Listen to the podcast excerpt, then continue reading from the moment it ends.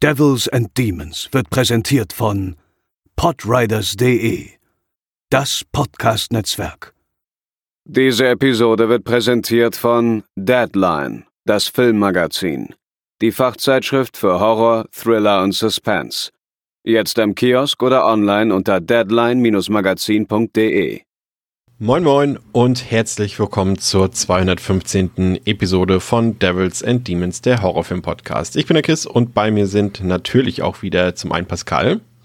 Moin Moin. Und zum anderen André. Hi. Und natürlich haben auch wir in den letzten Tagen mitbekommen, was da gerade in der Ukraine passiert und auch wir haben lange überlegt, ob wir diese Woche eine neue Folge für euch veröffentlichen wollen und können, gerade weil auch unser Film, also ihr müsst wissen, unsere Filmauswahl, die ist schon monatelang im Voraus geplant und äh, gerade der Film, um den es heute geht, um The Mist von Frank Darabont, ähm, der hat natürlich auch einen gewissen Militär militärischen Aspekt ähm, oder bringt er mit sich und ähm, deswegen haben wir natürlich auch so ein bisschen überlegt, aber da wir uns aktuell auch selbst irgendwie durch Form von Eskapismus aus dieser drastischen Nachrichtenlage retten wollen, äh, wollen wir euch natürlich mit unserem Podcast auch, ähm, wie damals schon zu Beginn der Pandemie, eine weitere Möglichkeit mit an die Hand geben, euch selbst irgendwie abzulenken, denn das darf man auch. Also man darf sich ablenken, man darf auch mal keine Nachrichten gucken, keine Zeitung lesen, nicht den ganzen Tag bei aller Verständlichkeit äh, dafür traurig sein. Und ähm, ja, also natürlich haben wir trotzdem volles Verständnis dafür, wenn ihr diese Woche vielleicht mit unserer Episode aussetzt oder die später nachholt. Das ist natürlich kein Problem. Wir haben da vollstes Verständnis für und hoffen, dass ihr es schafft, dass es euch mental gut geht und ansonsten lasst uns den Menschen in der Ukraine so gut es geht helfen, zum Beispiel mit Spenden, mit der Teilnahme an Demonstrationen oder wenigstens mit unseren Gedanken. Und dann soll's jetzt nach dem Intro losgehen.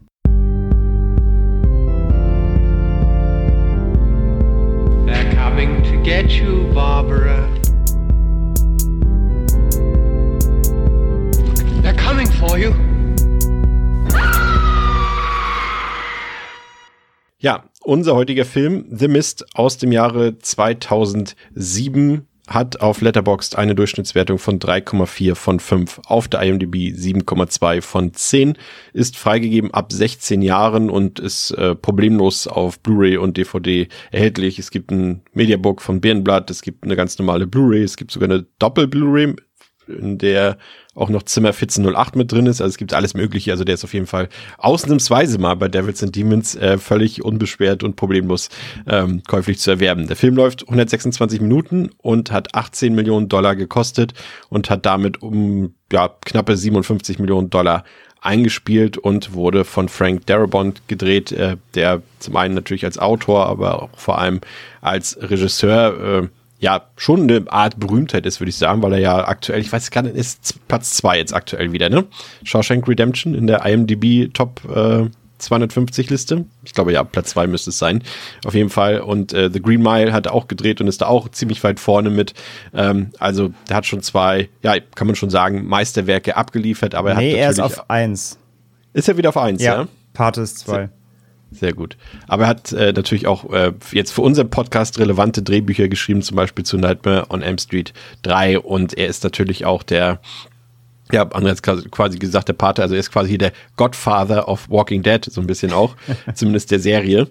Und ähm, daher ist es auf jeden Fall schon mal ein ziemlich bekannter Name. Aber wir sind ja immer noch in den Stephen King Wochen und ähm, der Nebel, wie der Film ja auf Deutsch heißt, basiert ja auf äh, Stephen Kings gleichnamiger Kurzgeschichte ähm, aus dem Jahre 1985. Pascal, äh, ich bin mir jetzt nicht sicher. Ich glaube, André hat den Film vorher schon mal gesehen. Wie sieht's bei dir aus? Ich habe den Film vorher noch nicht gesehen gehabt. Ich habe auch nicht weniger von dir erwartet. Weniger ist auch schwierig. Ja. Aber ähm, hast du irgendwie äh, was erwartet vielleicht? Auch vielleicht beim Titel schon, Der Nebel. Wir haben ja auch schon, es gibt auch einen Film von Carpenter, The Fog. Hast du da irgendwelche, vielleicht im, im, im Gedanken schon irgendwelche Parallelen aufgestellt? Was hast du erwartet oder dir vorgestellt vielleicht sogar? Also Ich habe jetzt auch die Vorlage nicht gelesen, aber Ja. grundsätzlich wusste ich schon, also das grobe Konzept, dass es hier um einen äh, bösen Nebel mit Monstern geht, das wusste ich schon. Also ich bin jetzt nicht komplett, äh, also absolut blind äh, in den Nebel getappt, haha, ähm, sondern äh, so weit war ich dann schon. Und entsprechend habe ich mir, ja, also, ne, wir können das jetzt ja quasi, ich kann das jetzt äh, theoretisch wiederholen, was ich, glaube ich, in den letzten Wochen schon ein paar Mal gesagt habe, ne, was man halt so direkt mit Stephen King verbindet, was man erwartet, wenn man halt auch ähm, jetzt gerade vielleicht das Ausgangsmaterial eh noch nicht gelesen oder gesehen hat, dann, ja, was erwarte ich, ne? Kleinstadt, ähm, irgendwo Haken. in den USA, wahrscheinlich Neuengland, Haken. Haken. Es ist halt, ne, ist halt Stephen King. Ähm, und ja, das war meine Erwartung.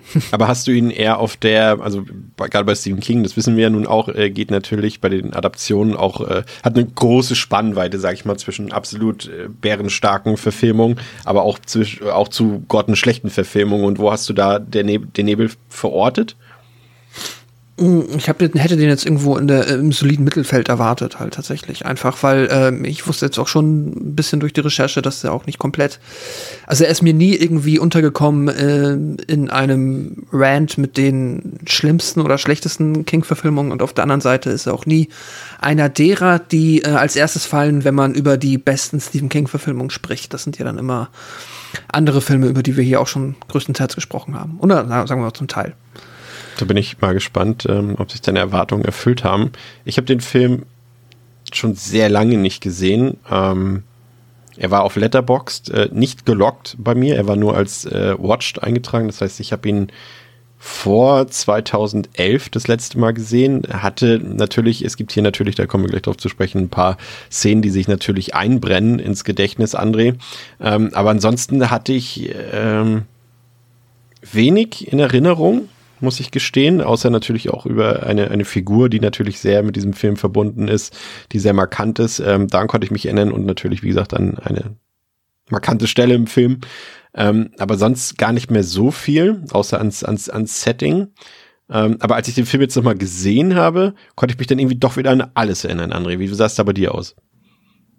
Mm, ja, gebe eigentlich ähnlich. Also ich habe schon noch viel im Kopf vom Film. Ich weiß gar nicht, was ich letztes Mal gesehen habe. Kann ich jetzt echt nicht rekapitulieren. Also vor 2011, war's- also nach 2011 war es auf jeden Fall. Also ich hatte ihn auf jeden Fall ähm, irgendwann dazwischen schon mal nochmal gesehen wieder. Und ja, wie gesagt, hatte noch vorher schon einige prägnante Szenen im Kopf. Klar, das Ende sowieso, wofür der Film ja auch sehr berüchtigt ist und berühmt ist. Ähm, aber auch viele andere Details, äh, bestimmte Figuren auf jeden Fall. Und ja, sobald der Film jetzt eigentlich auch wieder lief, hat er sich mehr oder weniger direkt schon wieder vor meinem geistigen Auge auch schon abgespielt. Also ich war im Kopf auch schon mal drei Szenen weiter, weil ich gleich damit immer wieder dachte, so, ah ja, gleich kommt das, gleich kommt das, gleich kommt das, ja. Also hatte ich schon ziemlich gut im Kopf, was ja auch daran liegt, dass er ein relativ überschaubares Setting insgesamt hat. Ja, und irgendwie auch eingängig ist so ein bisschen, ne? Also da, obwohl man denkt immer schon so, oh, Horrorfilm, 126 Minuten, können vielleicht ein bisschen auch das äh, Gehirn vielleicht ein bisschen anstrengen, das tut er dann vielleicht gar nicht so sehr. Ähm, aber darauf kommen wir später noch zu sprechen. Ähm, Frank Darabont hatte die, die Rechte zu dem Film, beziehungsweise zur Verfilmung, ähm, in den Anfang der 90er ähm, tatsächlich schon erworben von Stephen King. Ähm, sollte auch ursprünglich eine Paramount-Produktion werden, eine große, ist dann aber zu ähm, den Weinsteins gegangen und damit zu Dimension Films. Und äh, man hatte ihm, Frank Darabont, 30 Millionen Dollar angeboten, damit er diesen Film drehen kann. Ähm, allerdings hätte er dann ein anderes Ende haben sollen. Warum das so relevant ist, darauf, äh, André hat es eben schon angedeutet, darauf kommen wir später noch zu sprechen. Jedenfalls bestand Darabont darauf, dass er sein geplantes Ende, welches sich ja, ähm, ja deutlich unterscheidet von Stephen Kings ähm, Vorlagenende. Und er hat dann gesagt, okay, äh, ich behalte das Ende drin, dafür drehe ich den Film für die Hälfte des Budgets, was man vielleicht auch gesehen hat dann, aber dazu auch später mehr. Ähm, und er hat selber dann auf ähm, seine Gage als Regisseur verzichtet, damit dann seine Vision umgesetzt werden konnte. Und seine Vision, André, ist ja eigentlich die äh, sogenannte Director's Choice ähm, Version des Films, äh, die ja damals aufgrund des finanziellen Risikos nicht in die Kinos gebracht wurde, aber eben auf, ja, müsste eigentlich auf allen Heimkino-Releases vorhanden sein. Also guckt da unbedingt mal in die Extras, da gibt's eine Schwarz-Weiß-Version oder eine Director's Choice-Version dieses Films. Und an dieser Stelle können wir, glaube ich, gleich sagen, das ist die Version, die auch die empfehlenswerte ist, ne?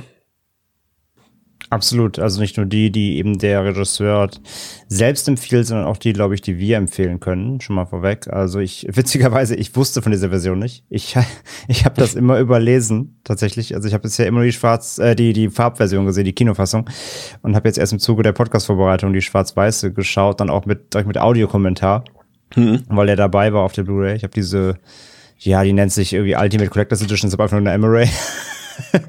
auch wieder, auch wieder geiles äh, Verpackungs, äh, ja, Drama.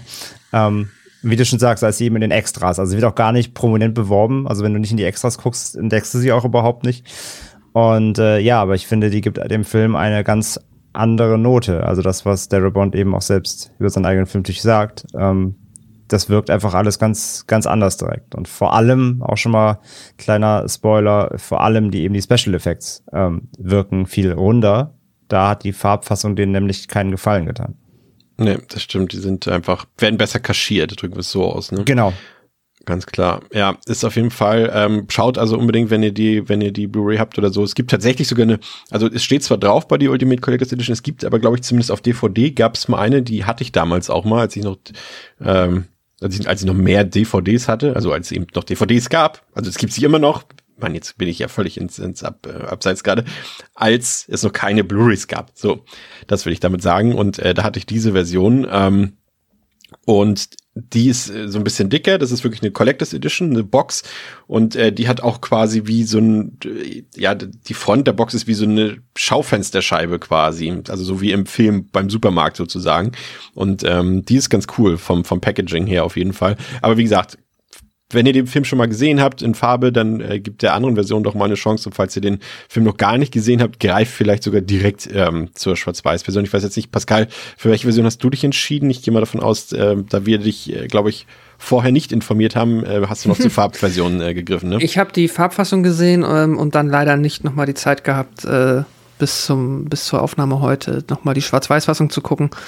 Deshalb, ja. ja. Ist ja kein Problem, dann stell dir alles, was wir heute erzählen, nochmal in Schwarz-Weiß vor, dann weißt du, wie es aussieht. Ja, ich glaube auch. Ähm, ja. Außerdem ist es ja auch legitim, die Kinofassung ja, ja. Äh, zu bewerten. Ist ja auch letztendlich die gängige Fassung, muss man ja auch an der Stelle sagen. Äh, äh Darabont hat es so ein bisschen bevorzugt, diese Schwarz-Weiß-Version eben auch, weil er so ein bisschen mit seinem Film eben an so ein Romero wie Night of the Living Dead erinnern wollte, der ja auch so ein ähnliches Setting hat, eben dieses Kammerspiel-Setting oder eben auch effekttechnisch eben so ein bisschen an die alten Ray Harryhausen-Filme. Und ähm, da er jetzt ja nun deutlich weniger Budget zur Verfügung hatte und zu der damaligen Zeit schon bei der Serie, die ich zwar vom Namen her kenne, aber nie gesehen habe, The Shield, ähm, hat er eine Folge mit inszeniert und äh, da gibt es wohl eine sehr eingespielte Crew hinter den ähm, ja quasi äh, hinter den Kameras, die eben für sehr wenig Budget äh, ziemlich viel, ja, auf die Leinwand, Leinwand bringen können.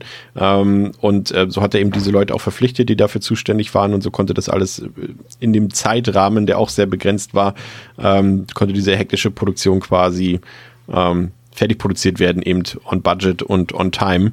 Und das Ganze wurde dann auch ohne Storyboards gedreht, weil es einfach dafür irgendwie keine Zeit äh, gab. Ähm, aber wie gesagt, ein paar Sachen ähm, die sehen wir dann auch, dass es da nicht so viel Zeit gab. Aber bevor wir in den Film einsteigen, Pascal, äh, du hast uns wieder eine kurze Inhaltsangabe herausgesucht. Von wo und äh, was vermittelt sie uns? ähm, von Birnblatt aus dem Mediabook und diese lautet wie folgt. Als im Westen von Maine ein ungewöhnlicher Sturm aufzieht, ahnen die Bewohner von Castle Rock noch nicht, dass sie bald mit einem gespenstischen Nebel konfrontiert werden. Das gesamte Land verschwindet in einer weißen Suppe, in der sich Kreaturen tummeln, die gnadenlos Jagd auf die Kleinstädter machen. Mitten in diesem Chaos befindet sich auch der Künstler David Drayton, der gerade mit seinem Sohn Billy in einem Supermarkt einkaufen will, als sich der Nebel über die Straßen legt. Okay. Ich muss, muss gerade überlegen, ist der Film überhaupt in, in Castle Rock? Also meines Erachtens spielt er in Bridgeton, Maine. Das ist äh, ehrlicherweise eine gute Frage. Ich bin auch der Meinung, der Name Castle Rock ist nicht gefallen. Es kann natürlich sein, dass ich hier. Also eine Vorlage, die Vorlage ist auf jeden Fall kein Castle Rock Roman, das weiß ich. Aber ich meinte auch gelesen zu haben, dass Darabont ihn in Castle Rock angelehnt hat. Aber vielleicht ist das auch ein Örtchen da irgendwie was dazugehört. Aber irgendwie meinte meine Recherche jetzt, dass er in Bridgeton spielt. Tja. Ich bin auch der Meinung, es wird zumindest, ich war der Meinung im Film, es wird nicht näher definiert. Glaube ich auch nicht. Aber es ist vielleicht an irgendwelchen Straßenschildern erkennbar, gerade am Ende kommt ja mhm. nochmal, aber okay. Er spielt in Maine. So, fertig. So. Und ja, äh, wie du schon gesagt hast, dort. Nee, in äh, Bridgeton, äh, genau. Bridgeton, ne? Ja. Ja, würde ich ja. sagen. Aber vielleicht ist es ein Ortsteil von, von Castle Rock oder so. Weiß ich nicht. Es wurde auf jeden Fall, habe ich gelesen, dass da explizit darauf hingewiesen wurde, dass Darabont es nach Castle Rock verlegt hat. Aber im Film selbst habe ich es dann auch nicht gehört. Also vielleicht ist Bridgeton halt ein Stadtteil davon oder weiß ich nicht. Das äh, können vielleicht uns auch die Stephen King Maniacs äh, besser äh, erzählen. Auf jeden Fall in diesem Ort, äh, in dieser Ortschaft in Maine, im Bundesstaat Maine, äh, lebt, äh, wie Pascal schon erwähnt hat, der Künstler David zusammen mit seiner Frau Stephanie und seinem achtjährigen Sohn Billy. Und eines Tages, also gleich zu Beginn des Films, kommt es zu einem sehr schweren Unwetter. Es äh, gewittert teilweise und stürmt so stark, dass die Familie sogar im Keller des Hauses nach Schutz suchen muss, um dann am nächsten Tag festzustellen, dass ja, hier ordentlich was äh, gewütet hat und ordentlich was zerstört hat. Bei ihm auf dem Grundstück, also bei der Familie auf dem Grundstück, als auch äh, bei dem Nachbarn, den wir gleich noch kennenlernen werden.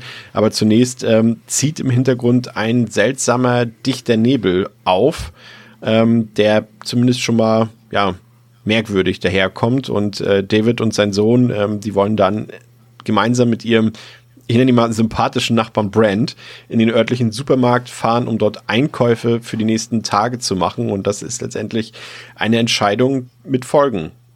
Zunächst ähm, bekommen sie auf der Fahrt äh, zum Supermarkt oder in die Stadt mit, äh, dass ihnen sehr viel Militär entgegenkommt und äh, es ist ja ungewöhnlich belebt auch das Ganze. Und David erzählt dann seinen Nachbarn auch von einer sogenannten Arrowhead Forschungseinrichtung des Militärs und dort ging es vor allem oder angeblich um Raketenabwehrsysteme und solchen Kram. Ja, ob das nun stimmt, das werden wir dann äh, gleich noch gemeinsam herausfinden. Aber zunächst, Pascal, ähm, gleich zu Beginn haben wir natürlich hier auch so ein paar schöne Referenzen an den ähm, Horrormeister, an Stephen King. Das offensichtlichste ist, glaube ich, ähm, dieses Bild ähm, vom Revolvermann Roland ähm, aus dem dunklen Turm, ne? gleich zu Beginn des Films. Diese, dieses äh, Gemälde dort im, im Raum von mhm. David.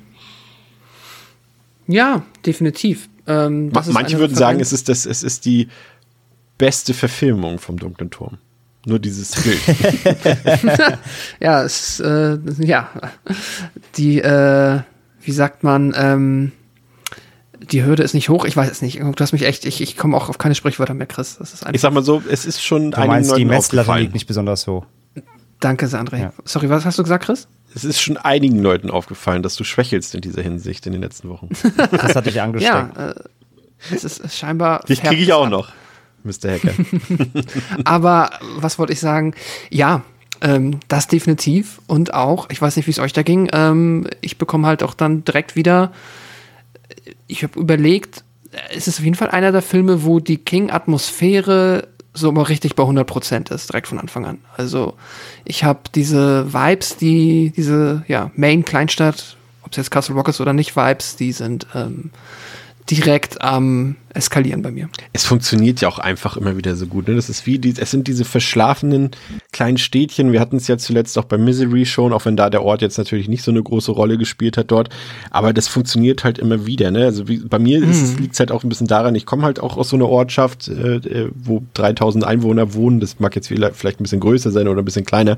Aber man kennt das. Das sind halt die Orte. Man kennt seine Nachbarn. Man kennt irgendwie alle Geschäfte, weil man halt gefühlt jeden Tag dort einkaufen geht. In Hamburg so irgendwie nur als Beispiel, aber es gilt natürlich auch für Berlin oder München, Köln, was auch immer, kannst du halt gefühlt jeden Tag in ein anderes Geschäft gehen, in dem du noch nicht drin warst. Und in der Zeit, in mhm. dem du in diesem Geschäft bist, gibt es schon wieder fünf neue Geschäfte und so. Das hast du aber auf dem Dorf oder in der Kleinstadt eben nicht. Da kennst du halt eben alles. Und äh, allein das macht irgendwie schon auch immer so ein bisschen die Faszination aus, André, ne, von so einem Setting. Ja, definitiv. Also die, jeder wirkt ja da, als ob er sich eben schon seit Jahren kennt. Also allein als er dann am Anfang eben zu seinem Nachbarn rübergeht, ne, die ja auch schon eine Vergangenheit haben, irgendwie, wie es dann gleich rausstellt. Und ähm, ja, also die haben alle, die haben alle schon irgendwie miteinander zu tun gehabt und da gibt's keine Fremden und da wird jeder eben gegrüßt und diese Atmosphäre ähm, versprüht ja halt das, äh, das ganze Setting, absolut, ja. Übrigens der, ähm, äh, also der, unser Hauptcharakter, Äh, Thomas Jane, also David Drayton, ähm, ist übrigens angelehnt, deswegen hat er ja dieses Atelier da auch am Anfang, wo er nicht nur, hängt ja nicht nur ähm, King, da hängt ja auch äh, The Thing, das Plakat mhm. zum Beispiel, ne, also die Carpenter-Version und so weiter. Ähm, der ist übrigens angelehnt an äh, Drew Struzan. Das ist der ähm, große Plakatmeister, der quasi alles gezeichnet hat, was irgendwie äh, von den 70ern bis 90ern Rang und Namen hatte. Der hat halt Star Wars, also originales Krieg der Sterne mhm. Plakat designt, der hat ähm, E.T., Jurassic Park, äh, der hat ähm, Zurück in die Zukunft, die Trilogie designt und er hat eben auch die Plakate zu allen Darabont-Filmen gemacht. Nice. Das ist einer der bekanntesten äh, Plakatdesigner überhaupt im Filmbereich und Thomas Jane soll ihn quasi spielen. Also seine Figur ist so ja. eine, soll ein bisschen an ihn angelehnt sein, weil Darabont ein großer Fan von ihm ist. Cool. Sehr cool. Ja, äh, können wir auch direkt zu seiner Figur mal so ein bisschen kommen hier. Also vielleicht erstmal noch mal kurz erwähnt, dass dieser Sturm natürlich am Anfang auch nur angedeutet wird. Also man sieht halt, wie so, wie so ein Sturm aufzieht letztendlich, aber wir bekommen davon nichts zu sehen. Es ist ja quasi dann ein Cut drin und wir sehen einfach nur die Resultate am nächsten Morgen. Ich gehe mal davon aus, dass es auch also dass man hier schon erkennt, dass eben nur beschränkte Mittel verfügbar waren vom Production Value her. Ähm, und dann ja, haben selbst wir der, sorry, selbst, selbst der Sturm ist ja CG. Also sie stehen vor diesem ja, Fenster ja. und da draußen tobt sieht der Sturm auf, das ist ja alles CGI. Und ja, das aber auch das, wirkt, halt das Bild wirkt schon in Schwarz-Weiß besser als in Farbe. Absolut, ist direkt stimmiger. Ähm, und äh, das Einzige, was halt echt ist, ist dieser Baum, der durchs Fenster kracht. Das ist ja das einzige echte an der ganzen Szene. Aber das kann ich gleich noch gerne was zu sagen, wenn, wenn gewünscht. Ja, gerne. Ähm, ja, mach's doch jetzt. Ja, kann ich jetzt machen. Also ich wollte, ich, ich habe ja unterbrochen, ich wollte jetzt ausreden lassen. Halb so äh, nur, nur dazu, das fand ich mich super interessant. Wie gesagt, ich habe den Audiokommentar geguckt und da waren echt ein paar schöne Anekdoten drin, weil ähm, eben, du hast ja schon gesagt, dass weil das Budget so knapp war, äh, mussten sie halt echt gucken, was sie machen und auch aufpassen, was sie kaputt machen. Das Haus, ah. nämlich, in dem sie gedreht haben, das war nur gemietet, also da wurde eine Familie. Das heißt, die, den Baum, den haben sie mitgebracht. Das war ein Prop, den haben sie irgendwo halt besorgt. ähm, dann mussten sie bei ihnen im Garten halt ein Loch graben, mit es aussieht, aber halt entwurzelt wurde. Das mussten sie aber auch wieder zumachen, weil die Familie super stinkig war, dass sie den in den Garten ausheben. Ähm, äh, und ähm, die durften halt, also das Fenster, was kaputt gemacht wurde, das war eine Soundstage, das durften sie natürlich nicht im echten Haus machen.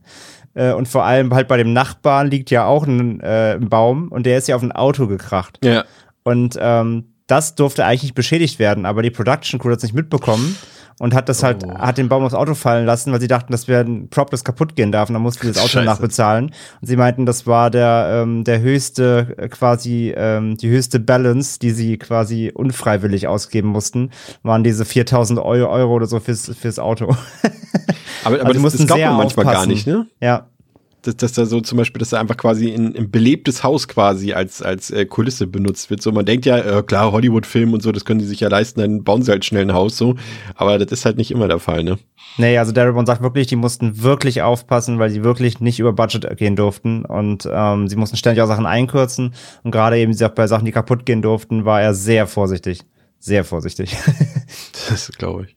Ja, äh, zu unseren beiden äh, na, Hauptfiguren sind es ja nicht, es ist nur eine Hauptfigur unter den beiden, aber wir haben hier eben äh, David natürlich, ähm, den Familienvater, den Künstler, der hier von Thomas Jane gespielt wird. Thomas Jane dürften die meisten eigentlich kennen, der war ja früher mal zumindest ein etwas größere Name, die Plus C dürften die Horrorfilme, Horrorfilmfans kennen. Ähm, aber er hat auch den 2004er Punisher zum Beispiel gespielt. Ähm, ist aber, muss man auch zugeben und ehrlicherweise sagen, ist mittlerweile aber auch ganz klar im Direct-to-Video-Sumpf angekommen. Also der spielt mittlerweile auch alles, äh, was ihm angeboten wird. Ähm, warum auch immer. Da gibt es ja einige Leute, die das tun, sei es irgendwie Frank Grillo oder Bruce Willis ähm, zum Beispiel, die eben auch jede Rolle momentan annehmen, die ihnen irgendwie angeboten wird. Ähm, muss sagen, Thomas Jane so als ist jetzt nicht mein Lieblingsschauspieler. Ich finde, er macht seine Sache hier routiniert, aber darüber hinaus geht's jetzt eigentlich auch nicht. Also ich würde ihn jetzt, er kann halt diesen Allerweltstypen ganz okay spielen, aber er, so über den ganzen Film so richtig krass überzeugt hat er mich jetzt auch nicht. Pascal, wie ging's dir da?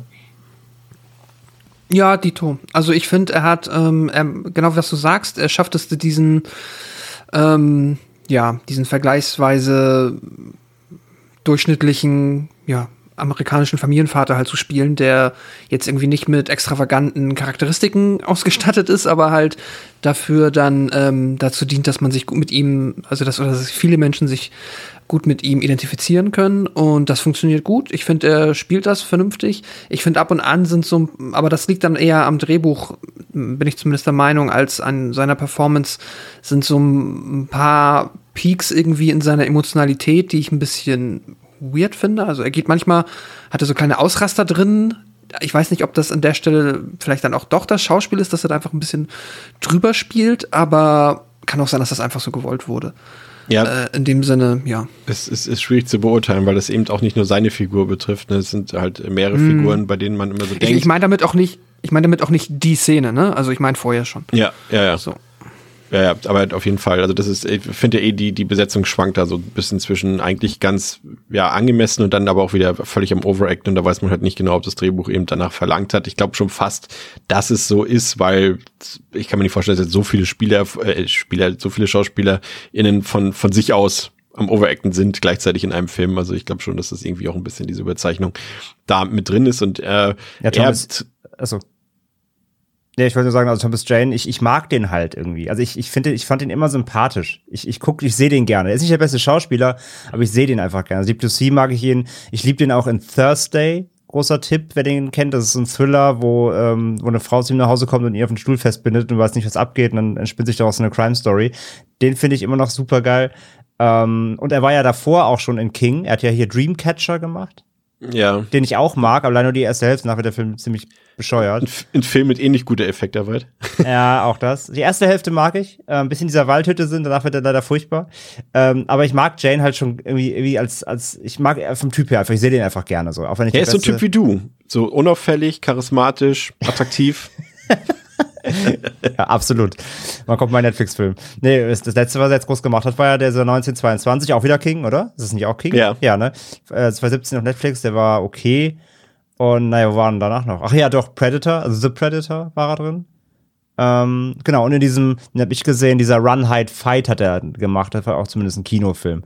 Dieser Amoklauf-Film, ne? So ein Amoklauf-Film, genau, da hat er den Vater gespielt. Aber ja, klar, das sind jetzt alles keine Megaproduktionen mehr. Das größte war dann Und vor allem gerade in, in The Predator war ja Ja. auch seine Rolle ganz, ganz schlimm. Ja, das stimmt leider, ja. Also, stimmt schon. Ansonsten spielt er halt eher auch wie Bruce. Der hat auch in ganz vielen Bruce Willis-Filmen auch letztens mitgespielt. Ja, ja, genau, deswegen, ich kenne die ja alle. Ich gucke ja die, die, den Müll immer und äh, da Ja. ist, wie gesagt, wenn du da abgestiegen bist, wie gesagt, es wird sicherlich einen Grund haben. Ja. Ähm, aber ja, hätte man vielleicht auch, ja, vielleicht ist er, ich weiß nicht. Ich habe eh das Gefühl, dass das früher, oder was heißt früher, aber dass das vor ein paar Jahren noch gar nicht so wichtig war, wie gut wirklich jemand schauspielern kann. Manchmal hat er eben auch schon so eine, so eine körperliche Präsenz gereicht oder so eine gewisse Ausstrahlung, ähm, um größerer Star zu werden. Und ich habe das Gefühl, dass das immer mehr und mehr nachlässt und äh, nicht mehr so eine große Rolle spielt, sondern dass du wirklich auch gut Schauspieler musst, um eben in großen Produktionen mitspielen zu können. Aber wir haben ja, aber da, da habe ich am Anfang gezweifelt, aber der hat, äh, ich finde schon, ja, muss man mal schauen. Ja, wobei bei ihm ja schon auch genau das Ding, das Ding ist. ne? Er hat eine Präsenz und seine, seine Sympathie und seine Ausstrahlung ist ja dann doch eher das Plus. Aber ihm. zumindest Schauspielern gelernt, weil ich glaube, äh, ich habe das mal mitbekommen, das wissen unsere Wrestling-Fans hier wahrscheinlich besser, aber äh, man bekommt da ja noch eine Schauspielausbildung mit an die Hand und äh, zumindest äh, etwas und vielleicht- ja, vielleicht hatte Thomas Jane die auch bei seinem Overacting. Nicht. aber äh, kommen wir zu seinem äh, zu seinem Nachbarn, ähm, der hier von Andrew Brower gespielt wird, ähm, den ja sicherlich, ähm, also ich kannte ihn schon ähm, aus der Homicide-Serie, die ja quasi der Vorgänger zu The Wire war. Von Brooklyn HBO. Nine-Nine natürlich. Danke, André. Gerne, kein Problem. Willst du noch mehr Filme haben, wo er gespielt hat? Nein, Nein, ich wollte, ge- äh, äh, wollte darauf natürlich hinweisen, aber die meisten, gerade äh, auch die Jüngeren unter uns, äh, kennen ihn natürlich ähm, aus der Serie Brooklyn Nine-Nine, in der er sicherlich mit die coolste Figur überhaupt ist in dieser Serie und äh, so cool dabei ist, dass ich ihn auch, äh, dass man ihn auch sofort damit in Verbindung bringt. Jetzt, wenn du ihn hier siehst als Nachbarn, er hat halt einfach auch so ein markantes Gesicht, so ein, so ein sympathisches Gesicht und dann, dann assoziiert man ihn automatisch damit. Ne? Man erwartet dann irgendwie direkt auch diese Rolle von ihm hier. Aber ähm, er ist hier der Nachbar, der so, so eine Mischung ist. Er wird auf der einen Seite sympathisch, aber du merkst auch gleich, dass zwischen den beiden mal irgendwas vorgefallen ist. Später erfahren wir auch noch was warum, äh, dass der eine den anderen schon mal verklagt hat und so weiter. Und deswegen ist hier dieses Gespräch am Anfang über Versicherungsentschädigung und so weiter auch so ein bisschen angespannt, aber gleichzeitig merkt man, dass sie dran arbeiten, so ein bisschen, vielleicht auch unfreiwillig. Auf jeden Fall äh, sagt eine, ich kann, mein Auto ist jetzt platt, kann ich mitkommen in die Stadt und ja, na klar, machen wir das und so weiter. Und auf der Fahrt denkt man auch, sie verstehen sich auch ziemlich gut. Ähm, das Gespräch ist eigentlich ganz nett und irgendwie hat man das Gefühl, das könnte jetzt auf so einen Buddy-Film hinauslaufen. Das hatte ich wirklich, als ich den Film das erste Mal gesehen habe. Ähm, hätte für mich auch funktioniert, glaube ich. Pascal. Ja, das stimmt. Aber ähm, wäre dann wahrscheinlich irgendwie von der Dynamik ein bisschen schräg gewesen, beziehungsweise wäre ein interessanter, wäre ein interessanter Aufmacher, einen Buddy-Film über diese Dramanummer da einzubauen. Ich fand es aber auch irgendwie, hat mir die Idee am Anfang ganz gut gefallen, dass man da halt diese Nachbarn hat, die ich mochte vor allem, dass, die, wie sie halt, wie du es gerade beschrieben hast, wie sie miteinander umgehen, dass es so offensichtlich besteht diese Spannung. Es ist aber nicht auf dem Level, dass halt die sich einfach so direkt ähm, beleidigen und quasi einfach nur noch sich auf den Tod hassen, sondern die sind beide, ja, ich sag mal so zivilisiert genug oder stehen über den Emotionen, als dass sie dann versuchen, diplomatisch miteinander umzugehen und pragmatisch auch mit der Situation umzugehen, weil die auch, ne, der Sturm war ja offensichtlich sehr schlimm ähm, und da muss man dann halt einfach mal drüber stehen, dass man sich persönlich vielleicht erstmal gar nicht so gut ab kann. Aber ja, ich fand es dann auch, war irgendwie, ja, war irgendwie herzerwärmend, die dann da in dem Auto zu sehen. Und dann fragte Sonja auch, äh, fragt er auch dann ähm, David irgendwie, und werdet ihr jetzt Freunde? Yeah. Und er sagt nur so, mal gucken. Das ist halt irgendwie so, oh, das ist voll lieb. Er, er, also, fragt ja dann auch noch hier so, ähm, als er dann, als sie ankommen dort am Supermarkt und, und äh, Thomas Jane ja dann noch zu diesem anderen Laden da gehen will und äh, er den Sohn dann an die Hand nimmt quasi. Ähm. Das war auch so, das war, ja, er hat ihn mir kurz gefragt, so, hey, macht man? Also ja. ich fand es irgendwie ein bisschen weird, aber dann irgendwie auch, okay, es ist klar, es ist gerade Sturm, da ist viel los, er ist Sturm gewesen, es ist viel los. Weil der Junge genau fragt dann so, darf ich mit Mr. Norton gehen? Und der, ja, aber nur wenn ihr euch in den Händen hält. Und dann halten die sich so in den Händen. Ja. Das ist voll putzig. Und, also, schon, und da hätte jetzt der Buddy-Teil angefangen dann irgendwie. Vielleicht auch zwischen den beiden und so. Und Thomas Stehen wäre raus ja. gewesen aus dem Film. So. Ähm, was mir am Anfang nicht so gefällt, also erstmal finde ich es prinzipiell erstmal gut, dass der Film so eine relativ zügige Einführung hat, dass äh, schnell auch das Setting ja gleich eingeführt wird und dass es äh, zu, zu 95 Prozent des Films gehen wird. Aber was mich gestört hat, war dieses wenig subtile, an, andeuten kann man es schon gar nicht mehr nennen, aber es, dadurch, dass hier diese Militärfahrzeuge durch die Gegend fahren und, und äh, David ja auch sofort darauf anspringt und da so ein paar Mutmaßungen aufstellt oder Erklärungen liefert, ist klar, das wird noch eine Rolle spielen. Und das finde ich irgendwie für fünf Minuten im Film irgendwie ein bisschen zu früh und obvious, Pascal. Das hat mir nicht so gefallen. Ja, das Foreshadowing ist dann halt dadurch, dass das auch noch irgendwie dreimal angesprochen wird und du aus vier verschiedenen, ähm, ja, vier verschiedene Shots hast, in denen du diese Militärfahrzeuge siehst. Da hätte man, das hätte man allerdings subtiler lassen können. Äh, hätte mir auch besser gefallen, wenn du halt, ne, so, da hätte man sich irgendwie aufmerksam fühlen können oder da hätte man sich klug fühlen können, wenn du halt gesehen hast, ah ja, guck mal, da fahren Militärautos, aber das wird nur hier und da mal kurz gezeigt und den Figuren fällt es gar nicht so sehr auf. Ja. Wäre auch ehrlicherweise gar nicht so wichtig gewesen, für jetzt, wenn man sich dann insgesamt den Storyverlauf anguckt. Ja. Ja, zumindest, zumal weil ja auch scheinbar, das hätte ja Dings eigentlich auch wissen müssen, äh, Brand. Ähm, er wohnt da jetzt ja auch schon, er ist jetzt kein Einheimischer dort, aber er wohnt ja auch schon eine ganze Weile da und dementsprechend müsste er auch wissen, dass dort quasi diese Militärstation ist. Also es ist halt einfach, mhm. es wird halt ein Plotpunkt erzählt einfach nur, aber in dem Fall macht es einfach keinen Sinn, weil Brand das als offensichtlich auch gebildeter Mensch eigentlich wissen müsste, wenn da in seiner Stadt oder in der näheren Umgebung sowas vorhanden ist und was die dort machen. Also das, äh, da bin ich mir ziemlich sicher. Also es ist irgendwie schon, es soll dem Zuschauer erklärt werden, aber es funktioniert irgendwie nicht so ganz macht also nicht so nicht so ganz viel Sinn, ja. Und im Supermarkt angekommen geschehen dann ähm, auch weitere seltsame Dinge. und Ein paar von den Militärs haben es besonders eilig beim Einkaufen und generell ist äh, die Präsenz von Militär, Feuerwehr und Polizei enorm hoch. Überall ist Blaulicht draußen und Sirene draußen.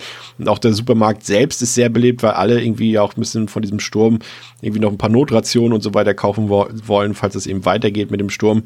Und David, ähm, sein Sohn und die anderen Zivilisten müssen dann bald feststellen, dass sie hier freiwillig, nicht freiwillig, sondern unfreiwillig eingesperrt sind, denn draußen herrscht plötzlich totales Chaos. Äh, der Nebel zieht auf, der am Anfang nur am Horizont zu sehen war. Und ähm, ein anderer Einwohner aus dem Ort, ich habe jetzt leider seinen Namen vergessen, ich weiß ja, ist auch eine von unseren Walking Dead Spezies, äh, auf die wir später noch zu sprechen kommen, aber der ältere Mann, weiß jemand zufällig gerade spontan den Namen, wenn ich es auch nicht so wild.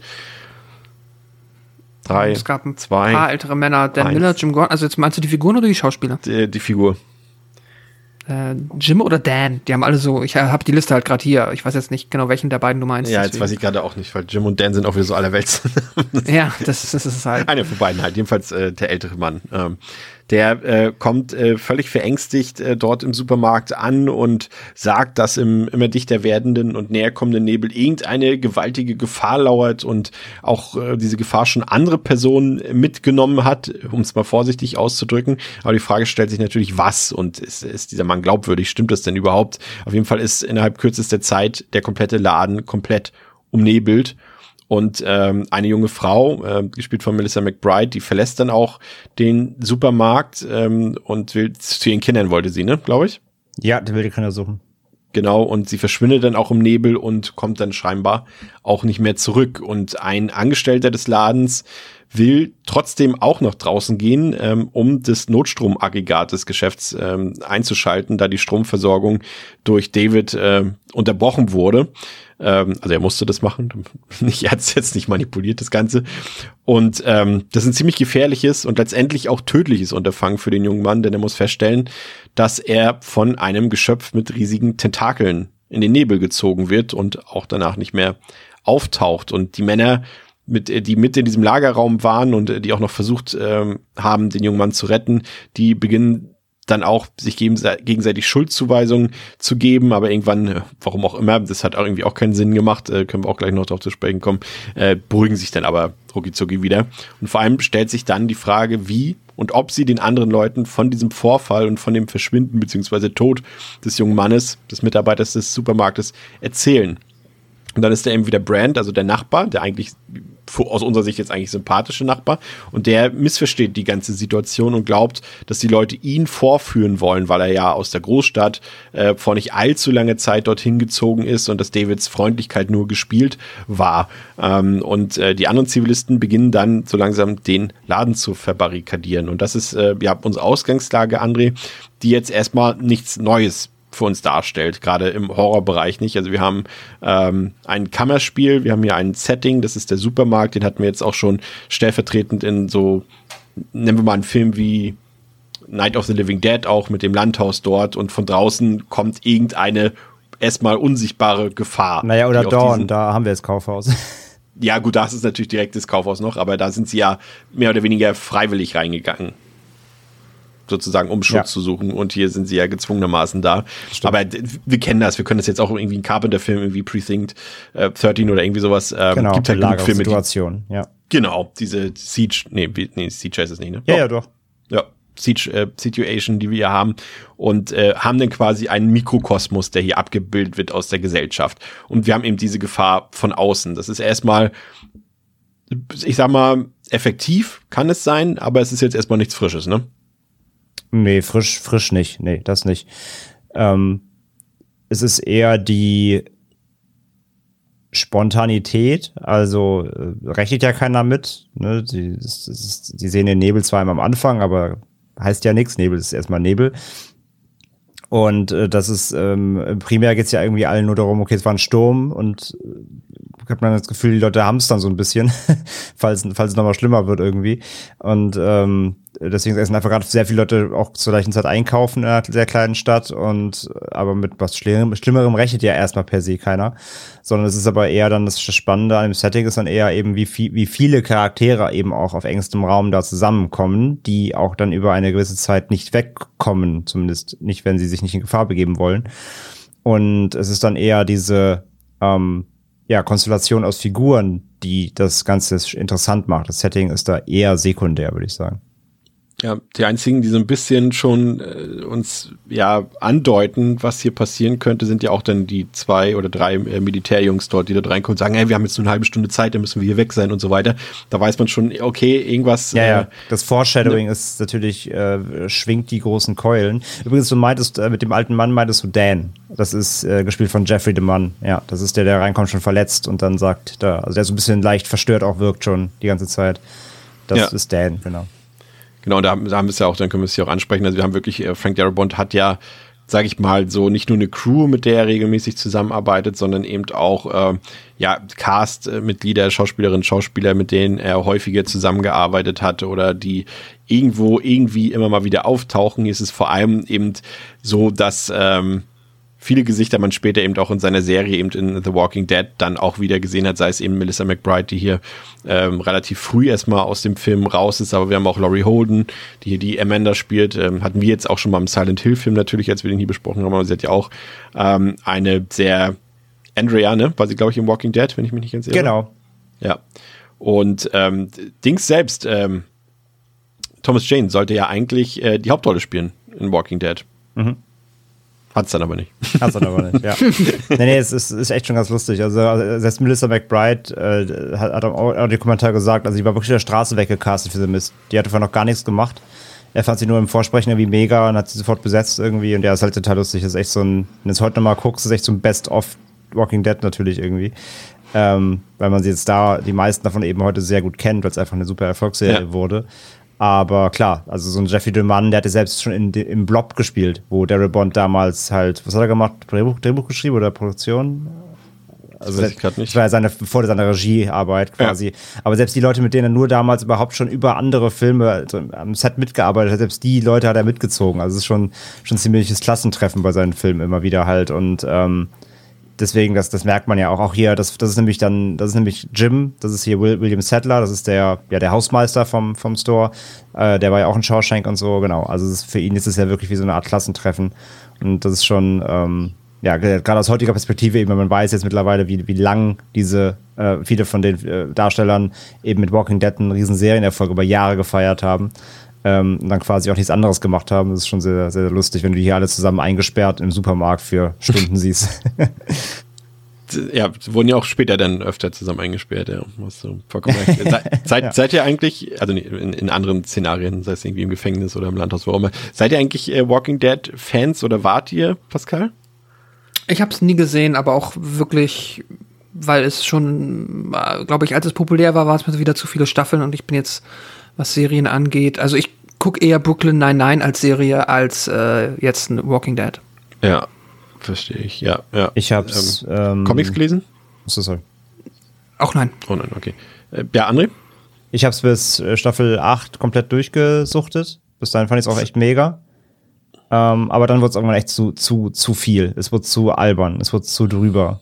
Ähm, es wurde zu Soap Opera-ig. Ja, und vor allem ähm, ist es halt immer wieder derselbe Konflikt. Dass, also, genau. Ja, wir haben irgendwann ja. verstanden, ja, der Mensch ist schlimmer als die Zombies, genau. aber dass quasi Rick und, und ein paar andere Leute quasi grundsätzlich, selbst wenn es gerade darauf hinausläuft, es könnte jetzt mal gut werden, fällt ihnen immer noch irgendwas ein, um die Situation wieder zu zerstören und sie wieder neu anfangen müssen irgendwo und das hat irgendwann genervt. Aber bis dahin, ich glaube, bis Staffel 7 ja, was heißt, also ich sag mal so, richtig gut fand ich es, glaube ich, nur bis Staffel 4. Ich habe dann weitergeguckt, habe dann aber mich auch schon geärgert, wie du eben auch schon gesagt hast. Aber ich glaube auch genau da an dem Punkt, Staffel 7, dachte ich so, okay, aber Staffel 8 habe ich dann gesagt, nee, dann höre ich jetzt auch auf danach. Aber ich habe jetzt gerade vor ein paar Tagen ähm, Lust darauf bekommen. Ich weiß gar nicht mehr warum. War es vielleicht sogar jetzt, weil ich wusste, dass Frank Terrible, vielleicht kam ich irgendwie darauf.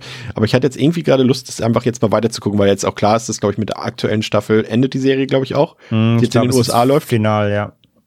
Ja, und dann dachte ich mir so, ach komm, die letzten drei Staffeln, die kann man sich dann vielleicht auch nochmal angucken, aber ja, im Prinzip. Äh das, das Problem ist halt wirklich, wie du sagst, halt, es gibt halt immer eine neue Widersachergruppe, ne, immer eine neue, neue Anti-Organisation, die halt gegen die unsere bekannte Truppe arbeitet. Ich finde diesen Negan-Plot, den, der hat mich immer genervt, weil ich mag es einfach nicht, wenn, also ja, Bösewichte sind wichtig für Filme, für Serien, aber ich mochte diese, diesen, diesen Hype damals nicht. Ja, den haben sie auch zu sehr ausgereizt, wobei natürlich diese, dieses, dieser Cliffhanger mit diesem Baseballschläger-Ding, das war ja. natürlich mega, also es war natürlich einfach geil inszeniert und ein super mega fieser Cliffhanger, gar keine Frage. Das war schon geil gemacht, auch weil da war ja, wollte ja jeder wissen, wie es weitergeht. Quasi. Selbst Leute, die die Folgen, die, die, die sich ja die Folgen, die vorher nie gesehen haben, wollten ja wissen, was passiert.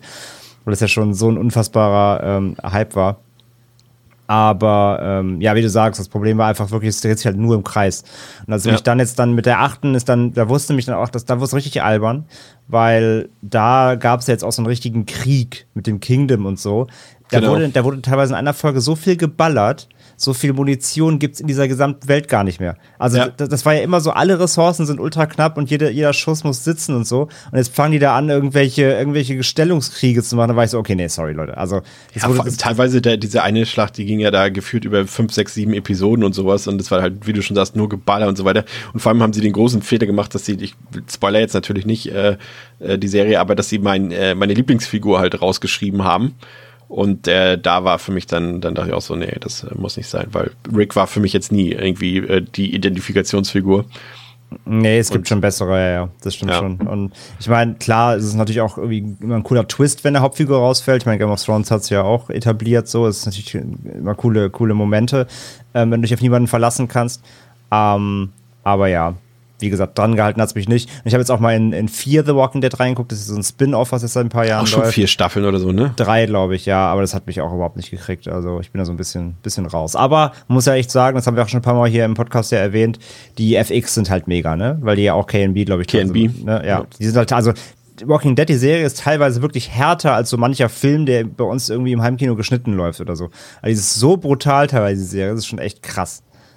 War sogar eine der, wenn nicht sogar einzigen Serien, oder zumindest die einzige, an die ich mich erinnern kann, da kam die erste Staffel, als die auf Blu-ray rauskam, in der ersten Version war die sogar noch cut. Daran kann ich mich noch erinnern. Ja, kann Erst sein, Die ja, zweite ja. Auflage war dann uncut. Aber ja, die Serie ist schon für, also selbst auch für heutige Maßstäbe. Für aufgrund der- TV-Verhältnisse ist die schon hart, ey. Ja, vor allem eben aufgrund der realistischen Effekte. Ne? Also die waren schon echt äh, wegweisend und die haben also, ich sag mal so, manche Zombies waren ja auch so cool designt dort und so gut geschminkt und und ähm, kostümiert dort, dass die ja äh, Convention Stars wurden. Ne? Also manche waren nur, ich war der, die eine, der eine Zombie dort in, in, in Folge 5, äh, Staffel 3. Ich habe ähm, ich hab einen der Walking Dead Zombies auf dem Bein tätowiert.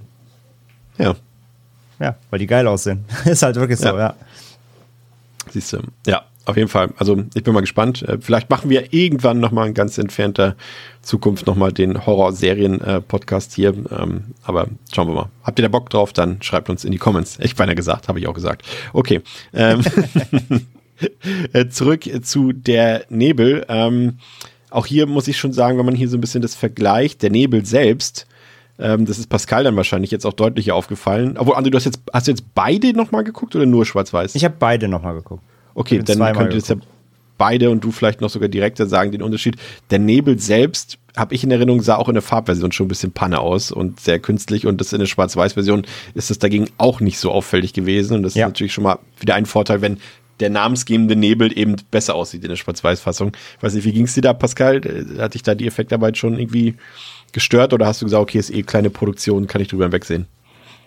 Beim Nebel hat's mich weniger gestört. Der hat definitiv künstlich ausgesehen. Ne? Also jetzt nicht so, wie man sich also Nebel vorstellt. Da hat jetzt auch ein äh, The Fog oder so das irgendwie äh, authentischer verkauft. Aber das fand ich nicht schlimm. Das fand ich sogar eigentlich, wenn ich ehrlich bin, ein bisschen cool, weil er hat dadurch halt, ne, es ist ja klar, dass es halt hier nicht wirklich nur Nebel ist, sondern äh, halt etwas, was nebelartig ist, aber da ja offensichtlich irgendwo einen künstlichen oder zumindest mysteriösen Ursprung hat. Deswegen fand ich dieses Künstliche eigentlich ganz cool. So, das wirkte, ja, keine Ahnung, eher wie so eine Gaswolke, die dann da so angekrochen kommt. Und ich fand's mh, eigentlich ganz, also das hat mich noch nicht gestört, so bei, bezüglich CGI, CGI und Special Effekten.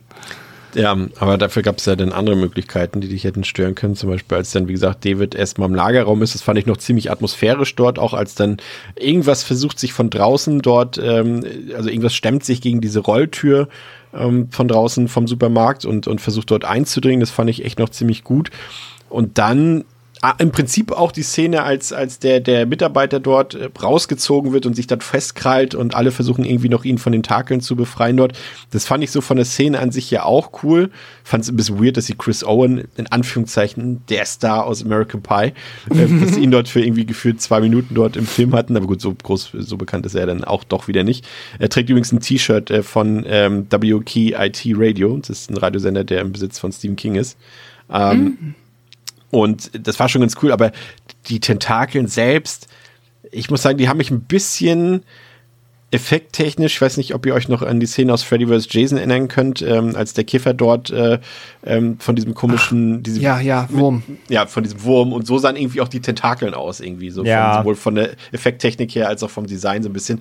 Und ich muss sagen, auch da wieder in Schwarz-Weiß, akzeptabel, in Farbe, huiuiuiui. Ja. Ja, die, das war, das war auch bei mir so der Moment, wo ich dachte, ich hatte ja äh, gerade auf was, was das angeht, war halt mein Erwartungslevel so, ich habe keine Ahnung, was das wird. Vielleicht ist das, ähm, wird dafür mit Praktischen gearbeitet oder es ist geschickt so eingesetzt, dass du es halt nicht irgendwie so offensichtlich siehst. Aber dann muss man ja sagen, der Film hat diese CGI Special Effects, äh, die auch 2007 jetzt nicht fotorealistisch ausgesehen haben oder so, ne? Also auch, weiß ich, von wann ist Avatar, keine Ahnung, 2009 oder was auch immer. Also auch zu dem Zeitpunkt hätte es schon, wäre es schon besser gegangen, wenn man da mehr Geld für gehabt hätte. Was mich dann halt wirklich ein bisschen verwundert hat, ist halt, wie ja, wie eiskalt der Film halt drauf hält, so. Ne? Also Ja. da wird halt irgendwie auch nicht kurz weggeschnitten oder so. Und es ist so, nee, das sind unsere Tentakel. Und später sind das auch unsere Käfer. Und das ist halt, guck mal hier, und dann ganz lange mitten im Bild, Bild, ja, Frame ausfüllend ähm, als cooler Effekt. Und das ist so. Es ist ja, es ist ja vor allem gerade ähm, André als Lovecraft-Fan, ich will jetzt nicht sagen, dass der Nebel ein, ein Lovecraftiger Film ist in dem Sinne, aber es ist ja letztendlich das, woran auch die meisten, also überhaupt der Versuch der Umsetzung von Lovecraft auf einem Film meistens scheitert, weil man gar nicht die Möglichkeit hat, diese Viecher oder Monster oder was auch immer Gestalten darzustellen und auch aber auch eben aus Budgetgründen. Und hier sagt sich der Film, ja, ist uns egal. Hier sind halt CGI-Tentakeln. Get over it. Ähm, ja, witzigerweise, nee, klar, ist es kein Lovecraft per se, nur wenn Tentakel vorkommen, ist es nicht Lovecraft, aber ähm, insgesamt hat die Geschichte natürlich schon Lovecraft-Vibes, weil es ja trotzdem eine Art Cosmic Horror ist. Aber vor Ja, ja, allem. und es ist ja auch, letztendlich sind ja auch die, die, äh, die, wenn man so will, es kommen ja nicht nur die kleinen Käfer, es kommen auch die großen Gestalten am Ende noch, die ja mit den, mit den alten quasi ein bisschen vergleichbar werden. Mhm. Ja. Also, äh, gebe ich dir recht, also es ist schon ein bisschen mehr drin. Aber vor allem, Aber- aber vor allem halt finde ich tatsächlich durch die Schwarz-Weiß-Fassung bekommt der Film extreme Lovecraft-Vibes. Mhm. In der Farbfassung überhaupt nicht.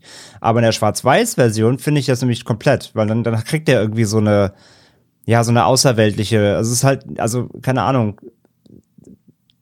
Ich meine, wenn man das mal, also es gibt ja Geschichten von Lovecraft, die funktionieren ja nur in Schwarz-Weiß, wie zum Beispiel Color Out of Space. Deswegen Ja. war ja die Verfilmung mit Nicholson halt schon ein Problem, weil die Farbe war halt Magenta. So, ja, die ist halt, die ist halt nicht außerweltlich. Ähm, ich weiß nicht, mit, mit Schwarz-Weiß kannst du halt super viel kaschieren, was du dir dann trotzdem halt wieder vorstellen musst, ne? Also ich muss mir halt vorstellen, wie, wie sind die, die, wie sehen diese Tentak- Tentakel aus? Was haben die für eine Farbe in der echten Welt? Ich weiß es halt hier nicht. Und das macht es irgendwie schon wieder so ungreifbar und das mag ich halt. Und wie du halt auch sagst, allein tricktechnisch, es wirkt viel, viel geschmeidiger. Es wirkt nicht so, nicht so plastisch so. Und äh, wie du schon sa- sagtest, der Vergleich mit Freddy vs. Jason, dieser, dieser Raupe ist ganz gut. Es wirkt so unangenehm plastisch, so, so, so überkünstlich. Und in Schwarz-Weiß geht es halt wirklich. Das, das kaschiert echt viel. Und ähm, witzigerweise muss ich ein bisschen lachen, weil Darabont in dem Audiokommentar der Schwarz-Weiß-Fassung gefühlt wirklich 47 Mal betont, immer wieder in allen möglichen Szenen, wie stolz er auf die FX ist, also auf die Special Effects. Immer wieder, er lobt ständig das Special Effects Team. Sie haben ja so große, großartige Arbeit geleistet, es wäre unfassbar und so, was sie da geschaffen hätten und so. Ähm, vor allem in, in sehr kurzer Zeit wohl. Also sie hatten halt A, wenig Geld und, A, und B, wenig Zeit. Der ganze Dreh durfte, ich glaube, der ganze Dreh war nur sechs Wochen oder sowas auch, super kurz. Und ähm, er, er betont halt immer, wie unfassbar überzeugt er von diesen FX ist. Ich dachte mir so, naja, klar muss das als Regisseur irgendwie sagen, aber ähm, naja, also fantastisch sind sie halt nicht. Aber wie gesagt, in der SB-Fassung ähm, klappen sie deutlich, deutlich, deutlich besser als in Farbe. Aber Ich muss auch sagen- Warte mal kurz, äh, KNB macht ja eigentlich nur die praktischen Effekte, ne? Also die digitalen Effekte sind ja. Äh, Das, äh, nee, das, das ist ein anderes Studio, ähm, hat es auch genannt, äh, the, the, keine Ahnung, ich Also- vergessen. die Hauptverantwortliche auf jeden Fall, die hat halt auch die Effekte für Blade Runner 2049 gemacht, ne? Krass, ja. Ja, aber das Ding ist halt auch ein Effektstudio, ne? Du musst ja, finde ich dann schon, also deswegen, ich finde auch, ich, ich möchte da irgendwie auch nicht zu hart kritisieren, weil man sagt, der Film hat 18 Millionen gekostet und die hatten nicht viel Zeit, dann kann man halt auch nicht immer nur sagen, irgendwie, es war 2007, da hätte es so aussehen müssen. Auch da ist halt dann Qualität zu einem gewissen Grad gleich, ja, wie viel Geld und wie viel Zeit hatten die dafür. Und ich finde es ehrlicherweise, wenn ich mir das so angucke, gar nicht scheiße. Aber das Problem ist halt, gar nicht scheiße heißt halt nicht, dass ich es abkaufe. So. Oder das heißt halt nicht, dass es dann gut altert oder wirklich richtig gut aussieht. Aber es ist halt, ich würde es halt dir nicht sagen, dass sie es verkackt haben. Nee, nee, ich glaube, die haben definitiv das Beste rausgeholt, so, was du rausholen kannst in der Zeit. Genau, mit dem Das waren Geld. mit Sicherheit auch alles, genau, talentierte Menschen. Aber da, also da war dann halt vielleicht einfach die Ambition falsch. Oder vielleicht ist es ja auch, ne, mein Gott, man kann ja auch drüber hinwegsehen. Vielleicht ist es auch alles okay und in der Schwarz-Weiß-Fassung fällt es dann eh nicht auf. Aber vielleicht ist, war das einfach nicht der Film, zumindest aus meiner Sicht, der so prominent äh, mit CGI-Monstern hätte spielen sollen. Aber du hast es ja schon so schön gesagt vorhin, er, er, er hält halt drauf, ne? Also äh, gerade Ja, wenn André jetzt das noch sagt, dass. Darabont so stolz darauf ist, dann denke ich mir so, äh, okay, irgendwas passt da nicht zusammen, ne? Weil ich hätte jetzt auch gesagt, okay, wenn ich weiß, ich habe nicht so viel Budget und die Effekte sehen vielleicht nur maximal mittelmäßig aus. Und das funktioniert ja auch in so einem Film, ne? Also weniger ist ja manchmal mehr, das wissen wir ja nun. Mhm. Und, und, und das hätte hier in dem Setting auch funktioniert, wenn ich da jetzt wenn ich, sage ich mal, ihn, ich hätte die, die, Tentakel nicht im Lagerraum haben müssen. Ne? Also sie hätten auch einfach ihn von hinten nur ganz kurz wegziehen können an den Beinen und das hätte mir gereicht. Also ich musste die da nicht noch, das ist ja gefühlt fünf, sechs Minuten lang, da rumschwabbeln haben im Lagerraum. Also Genau, dazu kommen genau. wir auch genau. gleich noch. Es gibt ja noch viel mehr Monsterkämpfe dann, mhm. ne, wenn, ja. wenn, da eingedrungen wird. Genau, also da, da das, das war schon so genau geplant. Ne? Es sollte Monster-Action geben. Und ja. dafür sind die Effekte halt leider echt nur mittelmäßig. Aber wie, wie Pascal komplett richtig sagt, natürlich, ähm, äh, dieses Studio war, war, sicher, waren sicher keine Amateure so. Also er hat den Namen genannt, ich habe mir leider vergessen, ähm, wie das Studio hieß. Aber auf jeden Fall äh, werden die fähig sein, nur eben, ja, wenig Zeit, wenig Geld und dafür war es bestimmt in Ordnung oder ist es in Ordnung so. Und wie gesagt, ähm, in der Schwarz-Weiß-Fassung ist, ist, es wirklich okay und, und anschaubar. Ähm, auch alle folgende Folgeeffekte quasi ist alles okay. Ähm, dann kriegt es auch irgendwie so eine andere. Ich finde in der Schwarz-Weiß-Fassung ähm, ja, betten sich die Effekte besser in die reale Welt ein. Ich finde, in der Farbfassung mhm. stechen die so richtig raus, solche unangenehm Ja, auch wegen raus. den Farbwahlen, ne? Ja, genau, weil die halt auch diese, die so eine, so eine, auch so eine lila, schimmernde Farbe irgendwie bekommen haben. Und in der SW-Fassung dann, da, da betten die sich wirklich ein. Dann, dann wirken die, als ob sie wirklich in diese Welt reingehören. Es klappt halt viel besser, ja. Vor allem, das hat auch eben diese Vibes, so diese Monsterfilme aus den 50ern oder 60ern, irgendwie so Jack mhm. Arnold-Filme oder irgendwie sowas. Genau. dann irgendwie, dann, dann kann man es auch mehr akzeptieren, einfach, selbst wenn da irgendwas nicht so gelingt. Also von daher, ich verstehe auf jeden Fall, warum Darabont halt diese Version bevorzugt, weil sie ist halt einfach die bessere. Das kann man auch schon so deutlich sagen, wie wir es jetzt schon mehrfach ähm, gesagt haben. Wen ich noch ganz cool finde, der ja da auch eingeführt wird, ist ja Olli da. Der arbeitet, ist ja auch ein Mitarbeiter dort, der von Toby Jones gespielt wird. Den kennt man vielleicht aus den Captain America Filmen oder aus, aus den Hunger Games Filmen.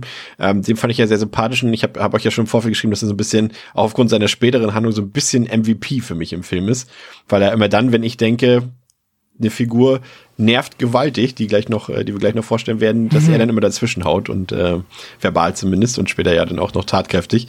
Ähm, deswegen ist er so ein bisschen äh, mein kleiner Held des Films. Was mich genervt hat, allerdings war jetzt hier diese Situation, Pascal, eben zwischen äh, David und seinem Nachbarn, ähm, der ja nun das völlig falsch versteht, die Situation. Und äh, sie, sie kommen ja da rein und er kriegt das mit. Und er denkt jetzt, wollen die mich jetzt auf den Arm nehmen? Soll das ein schlechter Scherz sein? Soll das ein Prank sein hier? Was ist da? Monster draußen? So ein Quatsch. Und da ist jemand gestorben. Was erzählt ihr für ein Quatsch? Und er versteht irgendwie alles wie so eine Kränkung. Er ist auf einmal so sensibel und, und das passt gar nicht zu seiner Figur eigentlich. Und ähm, ich habe das nicht verstanden im Drehbuch, warum seine Figur jetzt auf einmal da so seltsam reagiert, vor allem auf die Äußerungen, auf die Handlungen der anderen Männer dort. Das habe ich einfach nicht verstanden. Das passte nicht zu seiner Figur. Er ist ja auch ein Anwalt und so weiter und ist ja auch scheinbar ein sehr intelligenter Mensch und dass er sich da jetzt so von so Kleinigkeiten als Anwalt äh, angegriffen fühlt, das fand ich sehr seltsam und das wirkte irgendwie wirklich wie, ein, wie so ein eingestreutes Element, um den Film voranzubringen, aber nicht wie eine natürliche Re Reaktion eines Menschen irgendwie. Absolut. Da hatte ich auch exakt das gleiche Problem. Ich fand es ähm, maximal seltsam, wie krass er davon überzeugt ist, dass diese Menschen, die in der Kleinstadt mit ihm dort leben, so einen weirden Joke machen würden, im Sinne von, also der Nebel ist ja da, den sieht er auch, also dass schon mal die Situation gerade nicht alltäglich ist, hat er auch mitbekommen. Und dass er dann davon überzeugt ist, dass in dieser nicht alltäglichen Situation, die sich dann ausdenken, dass in dem Nebel ein Monster ist und dass jemand gestorben ist und dem, ähm, also was, denkt er wirklich, dass die jetzt da hinten hingehen und dann ist da nichts und dann sagen die Prank? So, also das war so weird. Das hat mir auch tatsächlich nicht gefallen, weil das Einzige, was in meinem Kopf dann irgendwie hätte Sinn ergeben, wäre, wenn es halt, wenn er halt wirklich permanent, seit er dort in dieser Stadt lebt, wirklich ähm, rund um die Uhr halt irgendwie von den Leuten, ja, man müsste eigentlich sagen, gemobbt und gehasst und getriezt wird. Aber dieser Eindruck entsteht vorher halt nicht. Das Einzige, was wir halt am Drama mitbekommen, ist, dass er sich mit seinem Nachbar per se nicht gut versteht, weil die offensichtlich einen Disput haben. Mhm. Aber das wird mir nicht so verkauft, als dass er dann in so einer Situation komplett den ihr, na, ihr wollt mich doch alle nur reinlegen, ihr verarscht mich doch, das ist doch Quatsch. Ihr macht doch hier gerade einen großen Joke, 1. April, April. So, was ist, also, das war wirklich richtig seltsam. Das fand ich auch, das, das sind auch das, was ich meinte, wo ich mir immer nicht sicher war, ob hier irgendwie das Schauspiel nicht ganz gesitzt hat oder ob wiederum, aber das meiste sind ja Lines, die er aus dem Drehbuch vorliest und die sind ja auch schon, äh, sagen ja auch genau das, was er dann verkörpert. In dem Sinne, ja, fand ich im Drehbuch auch seltsam. Ja, Ja. es sollte, glaube ich, durch die Szene halt wirklich diesen, diesen äh, Generation-Konflikt oder nicht Generation, sondern eher so, ähm, ja, den, den Ja, Stadt-Land. den Stadt-Land-Vergleich reinkriegen. Aber ich finde, das hat einfach nicht funktioniert. Also es war, das, war- dafür war es nicht gut genug geschrieben oder dafür war der Aufhänger auch nicht gegeben irgendwie. Ähm, dazu vielleicht noch eine interessante Anekdote, weil das fand ich echt mega spannend, auch aus dem Audiokommentar. Ist natürlich gab es ein Skript, ne? Und klar, die Hauptlines aller Hauptfiguren hatten natürlich ganz klar ihre Dialoge. Aber also der ganze, der ganze Supermarkt, ähm, die ganze Location war halt eine Soundstage, ne? Also der ist, der, der ist halt nicht echt, die haben sie auch nicht gebaut. Ja. Ähm, und quasi alles, was du draußen durchs Fenster siehst, siehst, ist CGI. Also selbst der Parkplatz, den gab's nicht. Das ist alles CG. Äh, die gucken einfach in ein dunkles Studio und draußen saß halt Darabont und hat Anweisungen durch ein, durch ein Mikro in Boxen gesagt, die äh, durch die, durch die Boxen im, in der Soundstage halt wiedergegeben wurden. Und es gab keinen, es gab keine festen Storyboards für die Kameramänner oder Kameraleute. Okay. Ähm, er hat quasi, also jeder wusste, welche Szene jetzt zu spielen ist. Die wichtigen Hauptpersonen hatten ihre Lines, aber auch alle Statisten, die eben jetzt keine Hauptrollen haben, keine, keine festen Lines, ähm, hatten einfach nur die Anweisungen, die Darabont durch die, durch die Boxen gerufen hat. Und die Kamera sollte einfach machen, was sie glauben, ist richtig. Das heißt, die Dynamik, die entsteht, oder im Film jetzt zu sehen ist, der Figuren, wie sie miteinander reden, wer wo wann hingeht, das passierte alles ad hoc. Das haben die nicht geplant. Das heißt, auch wie jetzt zum Beispiel in der Szene, wie die, wie die sich streiten, wie sie sich dabei bewegen, ob jemand um den anderen einmal rumgeht oder ob die sich irgendwie entgegengehen oder das war, das, da gab es kein Skript, also gab es kein Skript für. Nur die Lines waren geskriptet. Und, der, und die Kamera und der Rest sollte einfach, sollte einfach ja, dynamisch passieren, wie eben so, einem, so ein Mob aufeinander losgeht irgendwie. Und vielleicht wirkt es auch deswegen teilweise so ein bisschen komisch irgendwie. Das, das hat natürlich jetzt hier nichts in dieser spezifischen Szene nichts mit den Lines zu tun, die er sagt. Es bleibt trotzdem strange, dass er quasi in einer Situation, die offensichtlich irgendwie nicht normal ist, überhaupt, überhaupt direkt sowas anzweifelt mit einer Selbstsicherheit. Ähm, Und auch dann sagt halt so, wenn jemand einem angeboten wird, dann geht auch gucken. Nee, nee, mach ich nicht. Also, also es ist halt, das ist Ja. halt trotzdem Quatsch. Aber trotzdem, ich finde, das, das, was er erzählt, halt, wie gedreht wurde, dass die, dass die ganzen Stat Statisten im Grunde kein, kein, kein, keine Wege hatten, sondern einfach sich frei bewegen. Die Kamera macht halt ad, ad hoc spontan, versucht das Richtige einzufangen. Das finde ich, merkt man. Das finde ich, merkt man total. Und das finde ich jetzt auch, das erklärt so einiges, weil ich habe mir auch meine Gedanken gemacht, habe gedacht, so, warum ist die Kameraführung so schlecht in diesem Film? Die, ich finde sie teilweise grotesk, mies. Das ist so wie, wie eine schlechten, wie eine schlechten TV-Serie. Also nicht mal in der guten, sondern in der schlechten. Und äh, ja, das erklärt so ein bisschen was, dass es natürlich zum einen beabsichtigt war, aber das äh, ist vielleicht im Nachhinein auch eine Fehlentscheidung gewesen. Also ich finde es ich ich find's zwieschneidig. Ich finde es eigentlich sogar ganz spannend, weil ich, also zum Beispiel hat er auch erklärt, ähm, es wussten teilweise auch die Leute, die Schauspieler nicht, wer gerade im Frame ist. Deswegen durfte halt keiner zu, also da waren ja locker 40 Leute drin oder so zum, Ja. zum, zum, zum Ho zur Hochzeit so. Und niemand durfte halt während quasi der, der, der Take läuft, niemand durfte auch nur eine Sekunde lang irgendwie off wirken. Die mussten immer irgendwie alle äh, auf, auf, auf Sätze, auf, auf Schauspiel reagieren, weil es nicht, es wurde niemandem gesagt, wer gerade, auf wen gerade gezoomt wird oder wer gerade im Frame ist. Und deswegen musste jeder zu jeder Zeit irgendwie immer am Start sein. Und ich finde schon, dass, dass das funktioniert.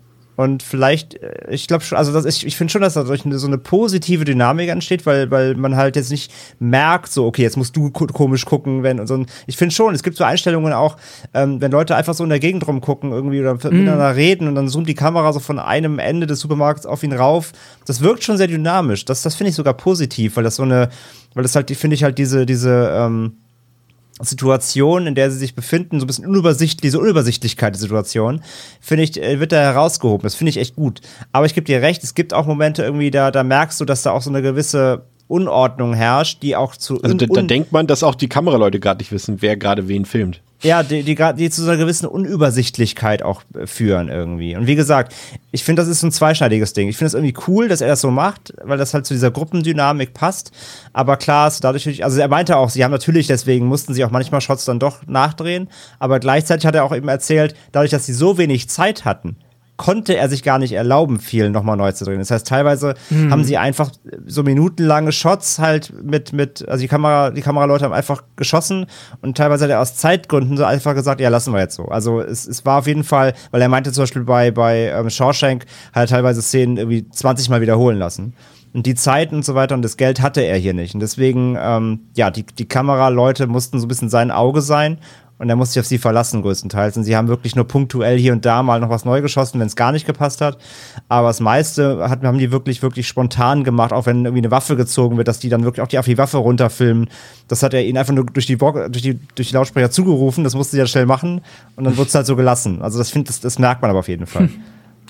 Ich finde, was ich auch von Anfang an fand, was ich, also einerseits genau das, was du gesagt hast, Chris, ich fand es auch teilweise ein bisschen verstörend, aber ich fand auch immer, wenn das dann nicht irgendwie von CGI überflutet wurde, dann hatte das auch immer auf mich so einen leichten Dokumentar-Vibe. Ja. Also ich hatte das Ja, Gefühl, stimmt. dass das Es hat, es hat so ein halt bisschen, diesen, also ich, ich, äh, ich, wie gesagt, ich kenne die Serie nicht, aber ich habe gelesen, dass das eben der Stil ist von dieser Serie The Shield und äh, die passt halt so Okay. gut dazu und deswegen wirkt es halt auch so. Also soll auch diese Serie gefilmt sein. Ah, okay. Und äh, ich fand das eigentlich ganz nett, also erfrischend in der Hinsicht, auch wenn es halt manchmal tatsächlich ein bisschen, ähm, ja, ein bisschen all over the place und ein bisschen fast schon, ja, halt einfach nicht sehr gelungen wirkt. Aber es entsteht dadurch irgendwie so ein cooler, unruhiger Dokumentationsvibe irgendwie. Ja. Ja, das, also wie gesagt, ich finde auch die Idee prinzipiell, andere hat es eben äh, auch schon ausführlich, finde ich prinzipiell auch ganz gut. Ich finde nur, das sind einige sehr merkwürdige Kameraeinstellungen dabei und auch Kamerafahrten, die irgendwie eben, also die das jetzt, die, die hast du mir quasi gerade erklärt, warum die so sind, aber sie wirken halt auch manchmal ein bisschen sehr arg beliebig dann. Also wenn man es nicht weiß, dann wirkt es eher ein bisschen absurd, aber ja. Ähm, absurd wird's dann auch im Supermarkt, denn dort bildet sich, äh, wir hatten schon gesagt, quasi ein so ein bisschen Mikrokosmos der letztendlich amerikanischen Gesellschaft ab. Da ist zum einen die nervige Miss Carmody, die dort das Ende der Welt heraufbeschwört und versucht mit ihrem religiösen Fanatismus die Leute um sich zu scharen. Und einige Leute, die weniger davon begeistert sind und auch nicht an die Monster glauben, die wollen sich dann dagegen in den Nebel wagen, um Hilfe zu holen. Und darunter ist dann eben auch Davids Nachbar Brand, über den wir eben schon ausführlich gesprochen haben. Und ähm, sie versuchen es dann auch und äh, gehen hinaus in den Nebel aus dem Supermarkt, aber die Gruppe kommt dann auch nicht äh, besonders weit. Ähm, bei ihrem Versuch nach Hilfe zu suchen. Und äh, David versucht nun andere Verbündete im Supermarkt zu finden, äh, die eben noch nicht dieser Miss Carmody hörig geworden sind. Es sind am Anfang ja auch noch nicht besonders viele, aber es gibt eine gewisse Tendenz dorthin. Und er findet dann ähm, Verbündete in Form von Amanda, Irene und Ollie. Ähm, und dann wird es äh, langsam dunkel draußen und es fliegen plötzlich so merkwürdig, wahnsinnig große, also verhältnismäßig große Insekten auf den Supermarkt zu und bleiben dort an der Scheibe kleben. Na klar, Insekten werden, obwohl das ist ja mittlerweile bewiesen, dass es angeblich nicht der Fall ist. Ich behaupte aus meinen sommerlichen Erfahrungen, aus meinen 35 Lebensjahren, dass es so ist, aber ich glaube, äh, wissenschaftlich ist belegt, dass es nicht so ist, dass Insekten von Licht angezogen werden. Die werden hier auf jeden Fall angezogen von Licht und gleichzeitig stellen die natürlich auch eine hervorragende Nahrung, Nahrungsquelle dar für die Flugsaurier oder so Flugsaurierartige Wesen da, die sich auch aus dem Nebel ähm, dem Supermarkt nähern und die sich eben dann ähm, dort ja, versammeln, um eben von der leckeren Futterquelle zu speisen. Und die Bedrohung für die Leute wird immer größer, als die Monster dann anfangen, die Fenster des Geschäfts einzuschlagen. Und äh, das sorgt dafür, dass eben diese Fluginsekten eben nach drinnen fliegen und es bricht dann Panik aus und es sterben mehrere Leute nur Miss Carmody wird, obwohl sie direkten Kontakt mit einem dieser Insekten hat, nicht angegriffen. Und darin sieht sie natürlich äh, nochmal ihre besondere Stellung jetzt als Anführerin ähm, dieses Szenarios noch mehr gesichert. Und äh, jetzt kommen wir natürlich zu einem der Hauptaspekte des Films, ähm, Pascal. Das ist ähm, ja die religiöse Fanatikerin äh, Miss Carmody, die hier von ja ob sie hervorragend gespielt wird von Marcia Gay Harden, das äh, stellen wir gleich noch fest. Ähm, man kennt sie ja vielleicht aus Into the Wild oder aus Mystic River im Flubber. Kennt ihr noch Flubber? Ja klar, hab ich im Kino gesehen. Da hat sie mitgespielt. Äh, oder an der Seite von Brad Pitt in Meet Joe Black. Ähm, das ist natürlich eine Figur, die bewusst so geschrieben ist natürlich, dass sie unfassbar nervig ist, unfassbar anstrengend und natürlich auch unfassbar fies ist. Ne? Also allein wenn sie redet äh, mit mit äh, der Figur von ähm, von äh, Laurie Holden, als sie ihr Amanda? sagt, ich habe doch schon einen Freund, den Herrn im Himmel und so. Und das ist, wie sie, ah, also wir haben ja schon im Vorfeld ein bisschen darüber geredet. Wir haben auch schon ein paar Vergleiche aufgestellt. Ich habe sie, äh, finde sie, sie ist so ein bisschen vergleichbar mit mit mit äh, Oberschwester Ratchet aus ähm, einer Flug übers Kuckucksnest. André, was hattest du gesagt? Ähm, Du hast sie, glaube ich, auch verglichen. Pascal, du hattest, hattest sie mit mit äh, mit dem nervigen Ach Jungen ja, aus. das war Ja, ich weiß. ja, Children of the Corn. Ach so, ich habe weil also, sorry, ja. Weil die beide so fa fabelhaft hassenswert sind. Ja. Ich hatte nur gesagt, sie ist äh, quasi der weibliche Gegenpart zu Billy Zane in Titanic. Ja, genau. Das sind einfach so die, auf die können sich alle verständigen, alle Filmfans. Einfach so die, richtige Filmcharakter-Arschlöcher. Ja. Der most, most hated player, nicht der most valuable player, most hated. Ja, äh, die Frage ist, also, na klar, es ist zum einen, Pascal, ist es, ist es natürlich auch wieder das typische Stephen King-Thema. Das hatten wir jetzt auch schon in ein paar Filmen, eben auch in Kinder des Zorns, dieser Kritik an, an religiösem Fanatismus, der eben bei King all over the place ist in vielen Werken und hier eben in der Form von Mrs. Carmody. Wie fandst du das? Ich fand's super. Also was heißt, ich fand's super, ist ein bisschen äh, vereinfacht, aber ich fand, dass es, ähm, denke ich mal, der Schlüsselaspekt des Films, wenn man jetzt nochmal das Ende davon absieht, ist ja halt eigentlich nicht, was im Nebel passiert, sondern wie die Menschen halt auf diese Situation reagieren. Ist ja auch vergleichsweise, ja, eh ein traditionelles Thema oder eh eine traditionelle Herangehensweise an so einen Stoff, aber auch bei King ja immer sehr beliebt. Es geht ja immer oft halt weniger um das Übernatürliche, das Böse, das Seltsame, sondern eigentlich um die Figuren, die damit konfrontiert werden und wie dann da Dynamiken entstehen und wie die miteinander umgehen, wie sie individuell versuchen, mit den Problemen klarzukommen. Und sie ist halt komplett im ja, religiösem Fanatismus angekommen, wird ja offensichtlich vorher nicht also ja, ist natürlich mit Sicherheit schon immer so ihr Ding gewesen, Ja. aber wahrscheinlich war das jetzt einfach so der, ah, mein Moment ist gekommen. Das ist der Zeitpunkt, wo ich jetzt quasi ähm, mich in den Mittelpunkt stelle und wo ich, äh, ja, am Doomsday, am Tag des Weltuntergangs, äh, jetzt die Kontrolle übernehme und die Leitung auch. Und Ich habe ja, das, Gefühl, um dich mal kurz unterbrechen und dir gleich noch was mitzugeben, ich habe das Gefühl, dass der Film da zu einem Zeitpunkt auch rausgekommen ist, ähm, wo das auch einfach sehr gut gepasst hat, weil es ist ja, also mal 2007, also gerade auch so in den letzten Jahrzehnten spielt ja Religion, zumindest sage ich mal im westlichen Teil ähm, der Erde, eine immer geringere Rolle. Und ähm, das könnte man auch so ein bisschen so in ihrer Form darstellen, wie sie eben bei Miss Comedy ist. Ja, sie war wahrscheinlich schon immer so, aber ihr hat im Endeffekt keiner mehr zugehört, weil irgendwie das Thema Religion und gerade diese, diese, äh, wie sagt man, diese Gottgläubigkeit und so weiter nicht mehr so eine große Rolle gespielt hat. Und hier in so einer Ausnahmesituation entflammt das quasi wieder. Und das passt halt so geschickt, weil gerade auch in den letzten, ähm, sag ich mal, wiederum fünf bis zehn Jahren ist das halt wieder ein größeres Thema geworden, ne? Auch gerade in den USA, gerade auch weil die Republikaner sich plötzlich auch wieder äh, sehr daran erinnert fühlen, äh, wofür sie eigentlich mal standen und gerade auch durch so äh, dieser Fanatismus ist ja wieder zurückgekommen so ein bisschen in diese Gesellschaft. Ne? Das merken wir auch gerade jetzt aktuell wieder, wenn da wieder diverse Gesetze dort in den USA beschlossen und abgesegnet werden und so weiter, gerade von diesen Leuten. Also es ist schon eine sehr interessante Figur gerade, ne? Auch auf Zeitgeschehen Ja. betrachtet. Ja, auf jeden Fall. Es ist halt hier irgendwo, also wir sind ja nicht in diesem Bible Belt, wo jetzt zum Beispiel der erste Children of the Corn Ja. spielt, wo man halt dann davon ausgeht, okay, das ist halt so erzkonservatives, ländliches USA, wo du halt in der Regel, ähm, ja, wo das halt der Default ist, auch schon wenn nicht gerade irgendwie die Welt untergeht oder seltsame Tentakelmonster dich bedrohen. Aber hier hast du dann halt, ja, diese eine Figur, die dort ansonsten anscheinend ganz normal ihr Leben gelebt hat und vermutlich einfach ihr Ding gemacht hat in ihrer sehr religiösen Art. Und ja, es kann gut sein, dass das ähm, tatsächlich auch so, der Zeitpunkt da, ja, nicht ganz zufällig ist.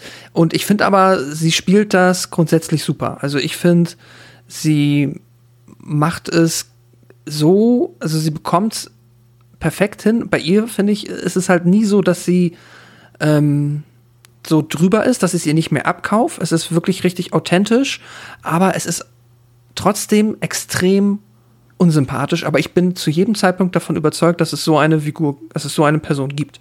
Dass es solchen, so einen Menschen gibt, der in dieser Situation genau das so versteht, dass er sagt, das ist, ähm, ja, das ist halt äh, Doomsday, das ist der Tag des Untergangs und wir haben gesündigt, wir müssen jetzt quasi Buße leisten und dann halt, ne, der ganze Film, das ganze Protokoll einmal runterrattert und ich äh, als, ja, religiöse Autorität in dieser Gruppe übernehme dann mal eben die Führung und entscheide ab jetzt, was geht. Und dafür ist sie halt, ja, fantastisch hassenswert und sie macht das super und ja, es ist in dem Film, ähm, denke ich mal, eigentlich Dreh- und Angelpunkt des meisten Dramas, das ab hier passiert. Wenn man jetzt nämlich mal von diesen Actionsequenzen, die mich dann halt wieder eher, ja, muss ich sagen, diese komplette Käfer-Dino-Nummer war für mich halt leider nichts. Die Käfer fand ich noch okay, die Dinos waren dann echt zu viel. Ja. ja, ja, das ist dann halt wirklich, also die sind dann, ähm, ja, wir haben, wir haben eben schon über CGI gesprochen, aber das ist halt für mich der Punkt des Films, wo es am härtesten zu tragen kommt. Also mehr als bei den Tentakeln hat mich das, ähm, die Figuren damit diesen und sich, also ja, dass die halt mit nichts Schauspielern und dann diese ganzen Käfer und Dinos mhm. da irgendwie mit eingefügt sind. Grätsch ich kurz rein, mhm. haben nicht mit nichts geschauspielert. Äh, jeder, okay. jedes, jedes Monster im Film hatte, hatte quasi echte Props, die dann digital ah, okay. ersetzt wurden. Die hat nämlich KMB gebaut, die Props. Ah, okay. Aber, aber ersetzt im Sinne von so, so ersetzt, wie es bei, äh, nicht bei Silent Hill, bei, bei dem The Thing Remake, Remake, Remake gemacht wurde, wo man eigentlich geile Props hat und sie wurden gegen Hessen. Nee, nee, also es waren schon Dummies. Also es waren Dummies, die mhm. aber den nachempfunden waren, aber dann hatten sie was zum Reagieren und draufkloppen so. Aber es gab schon echte Props, die KMB gebaut hat und dann wurde daraus okay. später, genau. Also sie konnten schon mit was spielen, aber ja. Aber auch hier wieder, auch da, also selbst die Flugviecher, auch hier in, in, in der SW-Fassung deutlich besser. Deutlich besser. Mhm. Auch da ja, ich glaube Ich kann mir das ja. absolut vorstellen. Man sieht einfach ähm. wieder nicht so, wie sie aus dem Bild rauspoppen, sondern sie äh, auch teilweise, sie, sie, sie, sie, sie sind detailärmer und dadurch wirken sie schon einfach wieder ja, wie gesagt, integerer, sag ich mal, ne, als, als diese hoch, hochgestochenen ähm, und vor allem liegt es auch daran, dass es eben keine, keine HD-Version ist auf der, auf der, auf der Blu-ray. Ja. Äh, es hilft tatsächlich, ne? Also dieses ein bisschen krisseligere Bild der, der DVD-Fassung ähm, und dann schwarz-weiß, es hilft, um es authentischer zu machen. Deswegen fand ich es nicht super, so, so richtig schlimm. Ähm, und außerdem die, die, diese Flugsaurier, in Anführungszeichen, haben mich total erinnert an äh, Silent Hill wenn im Silent Hill im Spiel, ne, nicht im Film. Ach so, im Spiel. Da, da, da, da platzt auch, da bist du am Anfang so ein Diner und da platzt eben auch so ein Flugvieh rein. Die haben nämlich, weil diese Flugviecher in Silent Hill sind auch so lila schimmernd, die haben ähnliche Farbe. Haben mich komplett an Silent Hill erinnert, das Design dieser, dieser Viecher, ja. Ähm, mich würde natürlich auch interessieren, was du zu der Figur von Mrs. Carmody sagst, um mal kurz Pascal aufzugreifen. Also ich gebe dir insofern recht, weil es natürlich realistisch ist. Wir wissen das ja auch und ich sag mal mit, mit ja, auch gerade aus den letzten Jahren wissen wir es umso mehr. Das gibt es, das gibt es in jeder Religion, aber natürlich eben auch besonders in Amerika ist, hat sowas natürlich auch ähm, Nährboden dort. Ähm, da wir jetzt beim christlichen Glauben bleiben.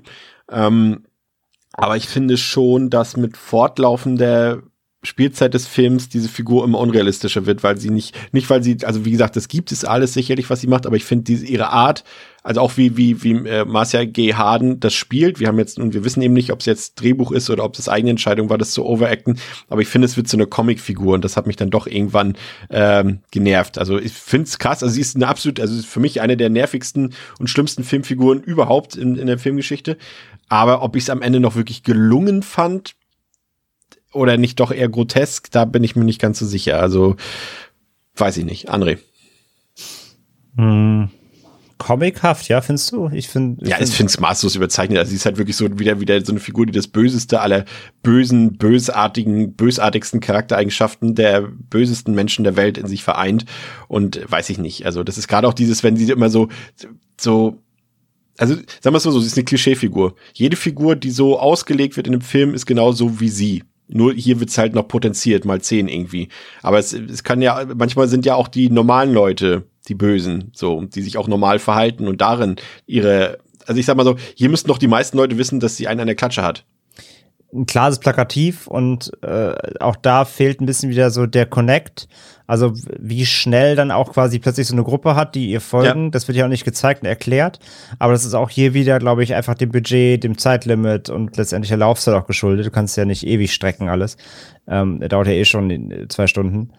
Ähm, also das finde ich auch halt, es wird halt überhaupt nicht gezeigt, wie, wie, ja, wie, wie sich dieses, diese Anhängerschaft aufbaut. Also es gibt einfach so einen Schnitt und dann drei Stunden später und sie hat den halben Markt hinter sich so. Das ist, das, das ist leider schlecht erzählt und zu schnell, das stimmt. Aber ich finde sie mega. Also ich finde sie überhaupt nicht comichaft. Ich finde sie, sie super hassenswert, das soll sie ja auch sein. Ähm, und letztendlich halt klar, dass, dass, dass, dass in so einer Ausnahmesituation so jemand dann da hervortritt und irgendwie seinen oder ihren Moment jetzt sieht, irgendwie, auf den sie ihr ganzes Leben gewartet hat. Und dass es natürlich Leute gibt, die das irgendwie dann annehmen und da mitgehen und in einer, in einer ausweglosen Situation dann daran glauben und ähm, sich in ihren Glauben mitflüchten oder äh, ihren Worten dann Gehör schenken, dass es halt wirklich ein Gottes, Gotteszeichen ist und so. Das ist ja ja, nicht, nicht, also ist nicht ausgeschlossen, so, eher im Gegenteil. Und das finde ich alles für eigentlich ziemlich, ziemlich fein. Und ich meine, ihr, äh, ihr Fanatismus, den sie an, an, an den Tag legt, klar, es ist alles klischeehaft und sicherlich äh, auch plakativ. Ähm, aber ich meine, das mündet ja auch dann in einer krassen Szene noch und so. Also ich, ich finde, ich finde das eigentlich ziemlich, also mit der stärkste Part am Film, finde ich. Also so, so hassenswert er ist, aber dass, dass sie da so ein, so ein Störfaktor bildet halt, der das Ganze, ich meine, im Grunde ist sie so ein bisschen, die ist Walking Dead im Kaufhaus so, also ähm, Ja, ja. Ne, dass das halt, ähm, obwohl draußen Monster herrschen, ist der Mensch wieder das, das, das grausamste Vieh. Äh, das, das ist natürlich sehr, sehr ähm, vereinfacht, aber ich finde es trotzdem effektiv und sie macht es halt, wie gesagt, vor allem extrem gut. Das, äh, ich gebe dir auf jeden Fall in dem Punkt recht, dass natürlich, es ist ja auch ein Film und natürlich in der echten Gesellschaft passiert das natürlich nicht innerhalb von zwei Stunden wahrscheinlich. Genau, so sondern ein Schleichen. Über, genau, aber es ist halt ein Film und der stellt das ja nun mal in, einer, in, in, diesem Kosmos dar, ne, als, als Versinnbildlichung und, und von daher passt es schon. Ähm, ich fand eine ganz andere Szene beeindruckend, das ist die, als äh, Brents Gruppe ja nach draußen geht in den Nebel und sie ja vorher äh, dem Biker-Typen dieses Seil umbinden, um festzustellen, wie weit, äh, ja, quasi schon, schon ein bisschen zynisch, wie weit sie denn überhaupt gekommen sind bevor sie abgemurkst wurden von den Monstern, weil ja die, ein paar Leute drin, eben wie David und Co. eben wissen, dass da Monster sind und äh, die Gruppe um Brand das eben nicht glaubt. Und das fand ich halt schon cool gemacht, weil das ist dann wieder der Horror, den so zeigst du den ohne dass du die Monster zeigen musst. Du siehst einfach dieses Seil, wie es irgendwie vielleicht so ein bisschen hin und her äh, gerüttelt wird und so weiter und plötzlich bewegt es sich einfach nicht mehr und das schon nach wenigen Minuten. Dann wissen sie, okay, besonders weit sind die nicht gekommen und am Ende wird einfach nur dieser Unterkörper zurückgezogen am Seil. Und das ist für mich so mit der beste Horrormoment des Films, wenn er eben nicht diese Visualität der Monster so in den Vordergrund äh, schickt und das davon mehr, das hätte dem Film irgendwie, glaube ich, ganz gut zu Gesicht gestanden, André. Ja, absolut. Die, die Szene ist super. Ähm, auch, wie, auch wie das Seil dann so hoch geht. Also das Seil, Ja. das ist, so hoch schwebt quasi. Ähm, das ist alles ziemlich gut gemacht und äh, auch wie, äh, klar, das ist der Klassiker, ne, wie das Seil dann so loszischt und die Hände fangen an zu brennen und müssen das dann mit Handtüchern festhalten und so. Da ist halt eine extreme Dringlichkeit in der Szene, weil es da halt um was geht und die, die halt super ähm, schnell gepaced ist so und die, die, die ist super hektisch und so, so eine Terrorszene halt, das ist super, genau. Äh, inklusive dann noch ein kleiner Gore-Payoff mit dem halben Unterkörper da übrigens. Ähm, das ist schon echt alles ziemlich gut. Übrigens auf der anderen Seite draußen äh, bei der Szene beim Dreh äh, war Darabont, der halt Tauziehen gemacht hat mit den Figuren. Auch wieder durchs Mikro ge geschrien hat, jetzt, jetzt ziehen, jetzt hinfallen und so. Und ähm, er ist dann quasi auf eine Leiter geklettert, damit das Seil nach oben geht. Er stand dann Ah, auf so einem cool. Podest und so. Also ähm, meinten, er meinte, das war die lustigste, der lustigste Drehtag, weil sie sich regelmäßig aufs Maul gelegt haben. Teilweise haben die auch so stark gezogen, dass Darabont sich aufs Maul gelegt hat, weil sie ihn dann reingezogen haben und so. Das muss sehr Nice. lustig gewesen sein. Aber ähm, ja, rein von der Filmszene her, wie gesagt, auf jeden Fall gebe ich dir vollkommen recht. Die ähm, auf der auf der effektiven äh, sag ich mal, Don't-Show-Ebene hätte der Film halt, äh, glaube ich, besser funktioniert. Ja, also ich habe nichts gegen Monster, aber wenn du halt, wir haben es schon gesagt, wenn du weißt, du bist limitiert in deinen Möglichkeiten, dann versuch vielleicht eher so Schrecken zu erzeugen, ähm, als ständig halt CGI-Viecher den Leuten um die Ohren zu klatschen. So, ich bin immer für Show Don't Tell, wenn, wenn du es kannst, so, aber wenn, wenn alle Zeichen drauf stehen, nicht die beste Idee, dann wäre halt wirklich diese Ebene, glaube ich, die effektivere gewesen. Ja. Ja. Ja, hier, hier merkt man eben dann doch schon so ein bisschen die, die visuellen Schwächen, eben, dass es eben, ja, letztendlich TV-Niveau ist, wenn, wenn überhaupt. Aber ich fand prinzipiell die Flughäfer, wie gesagt, äh, was ich eingangs gesagt hatte, gar nicht so verkehrt. Ähm, zumindest, dass sie da sind und auch, dass sie einfach so dieses äh, quasi äh, ja auch wieder belagern, diesen Supermarkt dort.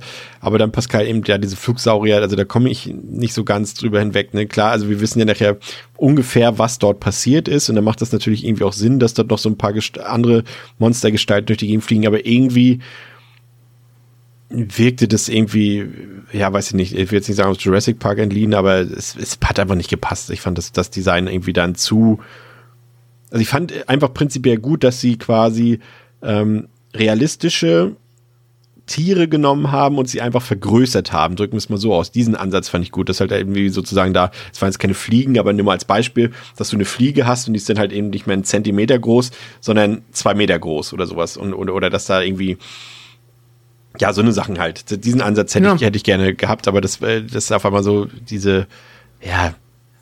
Aber gut, das macht der Film ja, im Endeffekt auch später. Dann verstärkt er eher diesen Aspekt als diesen, wir machen Insekten größer Aspekt. Ja, Sowas sie wie, wollten- wie, hieß, wie, wie heißt das Videospiel nochmal, wo man auf die äh, schießt, ähm, auf die Insekten aus Japan? das ist so. Ach, ähm. Earth- Earth Defense ich weiß, Force. meinst. Ah, Earth aus Defense Defense, Force, genau. ja. Die Insekten aus Japan. ähm, ja, er wollte halt vor allem erzeugen, dass diese, die, die Viecher äh, haben ja fast alle so, so menschliche Gesichter. Hm. Ne, also die, also sie sehen zwar aus wie irgendwelche Insekten, Spinnen, Fruchtfliegen groß und so, aber die haben ja alle so ganz markante, die haben ja, die Gesichtspartie ist ja so fast menschlich, die haben ja normale Augen und da ist ja wie so eine, wie so ein Gesicht im Gesicht. Und das war ihm ganz wichtig, weil er das irgendwie aus einem 60er Jahre ähm, äh, auch so ein, so ein, so ein, so ein Schwarz-Weiß-Horror-Ding irgendwie, so ich glaube so ein Comic oder irgendwas. Irgendwie erkannte er das und wollte das halt, der wollte das damit reinbringen. Also er wollte halt diese, man kennt, er wollte Monster, die man an, se, an sich von der Form her kennt, aber die halt irgendwie, wenn man sie genau betrachtet, irgendwie was, dass da irgendwas off wirkt, so irgendwas seltsam wirkt. Und das soll halt das Gesicht sein.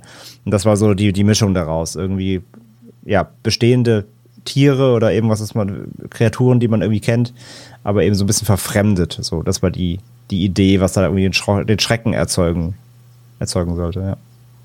Pascal. Ja, bei den Insekten ähm, finde ich auch, die können theoretisch so auch noch halbwegs effizient funktionieren, weil da hast du halt irgendwie den Horrorfaktor so ein bisschen über dieses Schwarmding wieder.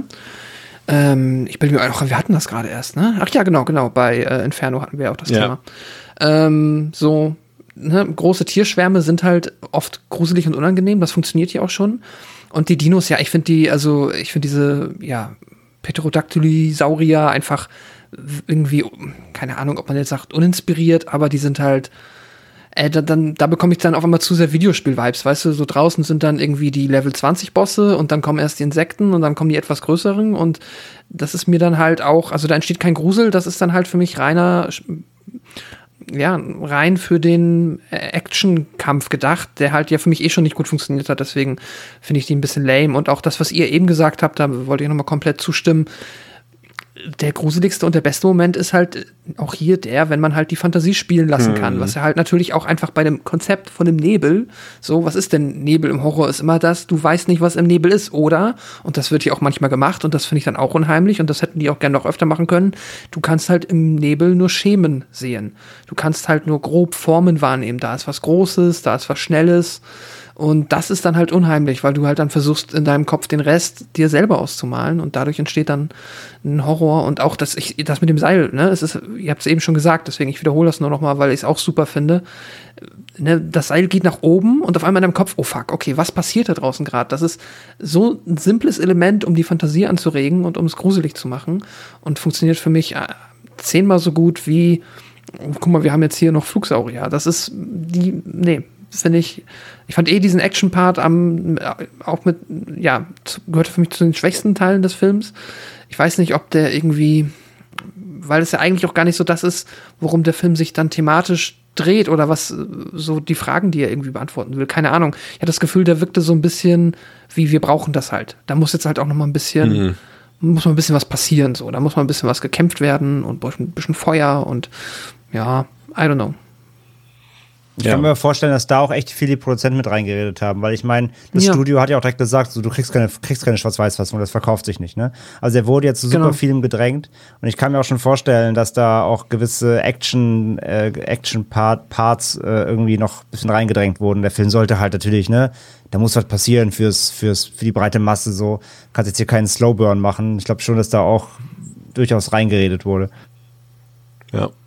Ähm, David und ähm, ein paar andere von den in Anführungszeichen vernünftigen Leuten, die wollen dann in die Apotheke nebenan gehen, ähm, um sich äh, Medizin zu sichern für die verwundeten Leute oder für die, die eben Medizin dort brauchen, weil sie eben auf Medikamente angewiesen sind. Doch auch dort sind bereits überdimensional große Insekten am Start. Riesige Spinnen greifen die Gruppe an, die dann mit zwei Männern weniger wieder zurück in den Supermarkt kehren und dort ähm, hat sich die Situation um Mrs. Carmody quasi noch verschlimmert. Ähm, die die ohnehin schon aufgeheizte Stimmung mit ihrem fanatischen Gefasel dann immer noch mehr anheizt und äh, dann begehen zwei oder wird entdeckt, dass zwei von den Soldaten, die dort äh, ja mit eingesperrt waren im Supermarkt, Suizid begangen haben und dann lüftet einer der der andere Soldat, der ein bisschen mehr im Mittelpunkt steht dort, das schockierende Geheimnis, die Armee hatte ein Regierungsprojekt am Laufen zur Vor Erforschung von Dimensionstoren, was dazu geführt hat, dass diese Monster auf Bridgeton losgelassen wurden. Und der beichtende Soldat wird dann auch von diesen jetzt schon ziemlich von der ziemlich großen Anzahl an Fanatikern als Opfergabe aus dem Supermarkt geworfen und ähm, das überlebt er dann auch nicht lange. Hier wieder für King-Fans, die Filmapotheke heißt King's Pharmacy. Ähm, aber das äh, ist, ist ja so ein bisschen, Pascal, das Gegenteil von dem, was du jetzt eben gerade kritisiert hast, ne? Hier diese ganzen Monster und so, die hast du jetzt zwar hier auch, aber in einer deutlich Atmosphäre atmosphärischeren Stimmung. Ne? Diese Apothekenszene, das ist eher so klassischer Gruselhorror, jetzt auch nicht besonders subtil, aber es ist zum einen vom Setting her mal eine kurze Abwechslung, ähm, aber auch eben so, ja, nicht so dieses Action-Horror-Ding, sondern wirklich Horror-Horror-Ding. ja, klar, genau. Also hier wird dann halt, also auch, das ist jetzt nicht wahnsinnig irgendwie kreativ und auch, ne, wenn wir jetzt gerade von einem Dimensionstor reden und dann kommt da Riesenspinn raus, ist es auch so, okay, ja, das hätte ich mir mit zwölf Jahren auch so ausgedacht. das ist eine sehr gruselige Vorstellung. Aber das heißt ja nicht, dass es nicht trotzdem irgendwie cool umgesetzt und dann irgendwie auch effizient, also effektiv funktioniert. So, ich meine, Riesenspinnen bleiben Riesenspinnen, die, äh, ne, so sind halt gruselig für die allermeisten Menschen. Und ich finde, der Film macht das hier auch ganz gut. Ich mag auch, dass ähm, hier das Setting dann ja mal gewechselt wird. Es, es, es ist, das ist einfach gut. So, das ist einfach äh, clever eingebaut an der Stelle. Du kannst halt nicht ewig in diesem einen ähm, großen Supermarktraum sein. Du musst halt mal irgendwie kurz eine Möglichkeit finden, ein bisschen Abwechslung reinzubringen und das funktioniert hier gut. Aber es ist ein bisschen, André, zum Leid der Logik auch, weil wenn wir uns daran erinnern, David hat ja auch permanent versucht, ähm, seinem Nachbarn Brand auszureden, nein, du kannst doch jetzt da nicht rausgehen und du kannst doch jetzt nicht den Supermarkt verlassen hier, wir haben doch unsere, unsere Sicherheit hier sozusagen, nur damit sie dann selbst in die Apotheke gehen, fünf Minuten später. Ja, ja, gut, klar. Also andere Charaktere gehen halt, äh, gehen halt kurz mal vor die Tür und sterben halt instant und die laufen halt mit der großen Gruppe dann einfach mal rüber. Das ist natürlich wieder Plot-Armor in dem Moment. Aber vielleicht haben sie einfach auch ein, ein gutes Zeitfenster erwischt, wo er eben. Ja, aber dass sie es überhaupt versuchen in dem Wissen, weil sie sind ja sogar die, die die Monster schon gesehen haben. So, weißt du? Ja, ja, klar, klar. Wie gesagt, das ist ein bisschen so der der der Plot der Plotpoint. Es geht ja darum, dass sie halt in die Apotheke müssen, um eben Medikamente zu holen. Und seinem äh, seinem Sohn geht's ja auch nicht gut. Deswegen hat er natürlich auch äh, unser Hauptcharakter noch mal einen Grund mehr, dass er mal rüber rüber möchte. Und ähm, ja, wie gesagt, in, in, dem, in dem Szenario einer Ausnahmesituation, glaube ich, verhalten sich Menschen auch mal ähm, konträr zu ihren Aussagen, die sie vor 42 Minuten vorher getroffen haben.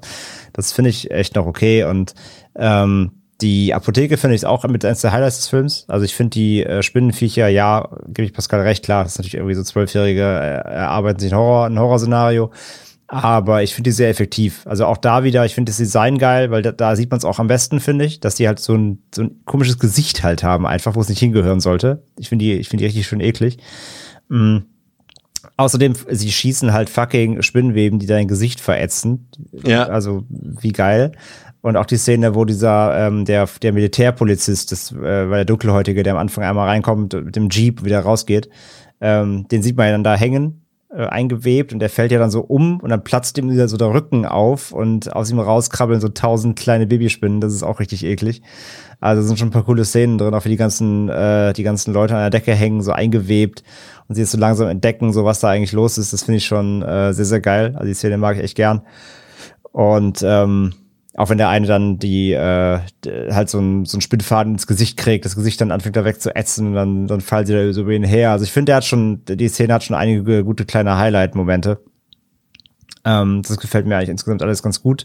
Und ich fand es ein bisschen, ich fand es ich fand's eben schön, wie du, naja, wie du es fast runtergespielt hast mit dieser Opfergabe. So, er wird aus dem äh, Supermarkt geworfen, er überlebt es nicht. Was du dich komplett verschwiegen hast, ist, dass er vorher noch abgestochen wird im Supermarkt, nämlich Stimmt, von, ja. von dem äh, Fleischer, von dem Fleischthekenmann, ähm, der auch von unserer äh, Jesus-Fanatikerin äh, völlig vereinnahmt ist. Und als sie dann ihre Brandrede natürlich hält auf ihn, weil eben rauskommt, dass äh, die dafür für dieses Unglück scheinbar verantwortlich sind, äh, dreht er halt auch komplett durch und äh, rammt ihm dann da so ein Messer in den Bauch und ja, er kriegt dann da äh, sein Fett weg dafür. Gut, auch hier wieder, ne? Das ist wieder so ein Ding. Mit Gang mit gefangen. Er selber kann dafür wahrscheinlich überhaupt nichts. Er ist auch nur da stationiert. Aber äh, klar, er hätte auch mal A, früher mit der Sprache rausrücken können. Aber ob man natürlich dann deswegen ein Messer in den Bauch haben muss, so die Frage, eher nicht.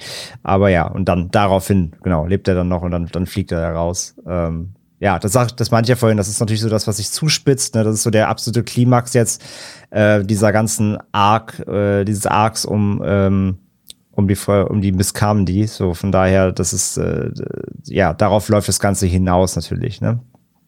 Muss noch nochmal in den Mittelteil deiner äh, Rede gerade mhm. Greifen. Äh, die Babyspinnen muss sagen, ich habe jetzt gerade überlegt und ja, die Babyspinnen ich habe einen Film gefunden, in dem die Baby, Baby CGI Babyspinnen noch schlechter aussehen. Und falls ihr euch noch erinnert, das war in Düstere Legenden 3. Als sie da oh ja, zum Gesicht. Oh, das war schlimm, ja. ja. Also so schlecht sind die Effekte in, in, in The Mist gar nicht. Ne? Auch hier wieder. Danke, was weiß Ich gucke nie wieder die Farbfassung, nie wieder. Kann ich jetzt schon wirklich kann ich ja. fest sagen.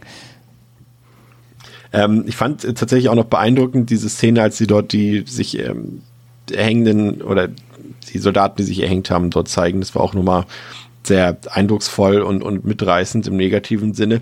Aber ja, aber die ganze Situation, in der der Soldat nach draußen als Opfergabe geworfen wird, sozusagen, ähm, das war schon krass auch, wie er dann mitgerissen wurde von dem Monster und dann halt dieses, auch dieses Plakatmotiv, dann ist einfach diese blutig, sein blutiger Handabdruck bleibt dann quasi als einziges auf der Glastür mhm. dort am Eingang, ähm, bleibt schon zurück. Also das war schon, das ist ja auch gut, weil das ist dann auch dieser Moment, wo du auch wirklich hast. Also du hast Mrs. Carmody und das wird hier einfach auf die Spitze getrieben auch und äh, das funktioniert dann auch und äh, da wissen wir auch, jetzt müssen die Figuren einen Weg hinausfinden, irgendwie aus dieser Situation rauskommen und das versuchen sie ja dann auch noch. Aber eine Frage noch kurz an euch beide. Die Erklärung selbst, das Regierungsprojekt und die, das Dimensionstor und da kommen die Monster raus. Habt ihr so mitgenommen? Fandet ihr das irgendwie cool oder äh, wurde hier einfach nur eine Begründung gesucht, um das irgendwie zu rechtfertigen? weiß nicht, wie fandet ihr das, Pascal? Ja, das Ding ist, es ist halt wirklich, ich, ich nehme einfach mal stark davon, ich nehme mal stark davon aus, dass das hier auch im Ausgangsmaterial sich ähnlich verhält wie bei Children of the Corn, dass da der Fokus auch mindestens genauso stark wie im Film, wenn nicht noch mehr auf den Figuren legt und weniger auf dem Übernatürlichen. Was natürlich halt da ist, ähm, was auch interessant ist, aber ja, es ist halt, es ist halt eigentlich nicht das, worum es geht. Und trotzdem hätte man, finde ich, das halt, das meinte ich halt eben mit den Riesenspinnen oder mit den großen Insekten so, das sind halt, ja, altbekannte Tropes, die funktionieren. Aber da hätte man jetzt auch, ne, ein bisschen was Inspirierteres finden können, so, finde ich. Also da hätte man ein bisschen mehr Richtung, ähm, ja, ne, also irgendetwas abgefahreneres, so, mehr High-Sci-Fi-Konzepte, irgendwas weirderes, seltsameres, was so dich noch ein bisschen mehr da irgendwie ja, mit Unbekannten konfrontiert, was halt nicht so tropy ist. Das ist halt, was mich am ehesten daran stört. Es ist halt so, ja, Flugdinos, große Insekten, große Spinnen, Hätten ja wie bei, bei Kong vs. Godzilla halt hier die Hohlerde nehmen können. Ja, genau. Aber das ist, ne, so Kong vs. Godzilla, so, das ist halt alles, das soll ja tropy und campy sein, so. Und hier hätte man irgendwie das ein bisschen cooler machen können. Da hat auch King, finde ich, schon immer mal interessantere Ideen gehabt, wie man Horror verkaufen kann. Ähm, wobei, da muss ich sagen, ich habe auch ein bisschen, äh, also ich, soweit ich weiß, ist das ja wirklich alles komplett, ähm, jetzt äh, für den ne? Film geschrieben worden. Genau, sondern ich, weil im Buch, glaube ich, werden die Monster wirklich nur mit wenigsten Sätzen irgendwie mal beschrieben. Und ich glaube, was in einem, einem Satz sagt er wohl, das Monster wirkte wie ein ähm, Bosch-Painting. Also, äh, wenn man das kennt, den ähm, Maler Hieronymus Bosch, der diese ganz äh, ganz surrealen, absurden ähm, Horrorgemälde immer gezeichnet hat, äh, gemalt hat. Äh, und so hätte ich halt irgendwie auch was in die Richtung eher erwartet, halt irgendetwas Surreales, Absurdes, nicht so tropy, ja. Aber sonst Dimensionstor, ja, okay, come on. Es ist, es ist da, es passt Militär, es kann man machen. André? Das böse Militär, was die Experimente durchführt. Ja. Klischeehaft, hab ich aber. Habe ich noch nie vorher gehört. Okay. das war für mich völlig neu, ich war überrascht. Nee. Ähm, ja, aber es, es, ist ja wirklich wie, es ist ja wie ein Buch, oder nicht? Also jetzt die reine, die reine Story, komplett, bis aufs Ende habe ich zumindest gelesen, dass da nichts geändert wurde an sich. Sicherlich was, also sich, Genau, nur ja. die, nur die, die, wie dann die Monster dargestellt sind, hat sich dann wohl der Film. Genau, aber halt eben, dass die aus dem Dimensionstor kommen, ist ja wohl auch genauso in der Kurzgeschichte wohl. Ja, ja. genau. Von daher, so kann man das jetzt auf jeden Fall nicht Darabon vorwerfen, dem Film, sondern ähm, dann ist es Na halt gut, er hätte es ja ändern können, ne? Also wir gucken jetzt ja den Film und er, er muss es ja nicht übernehmen. Das Ende hat er ja auch geändert, also hätte er ja auch die Begründung ändern können. Klar, hätte er, sicherlich, genau. Frage ist immer, wie weit King-Fans mit Änderungen mitgehen oder wann sie sagen. Ich glaube, die mussten schon sehr viel ertragen. Den Film boykottieren wir.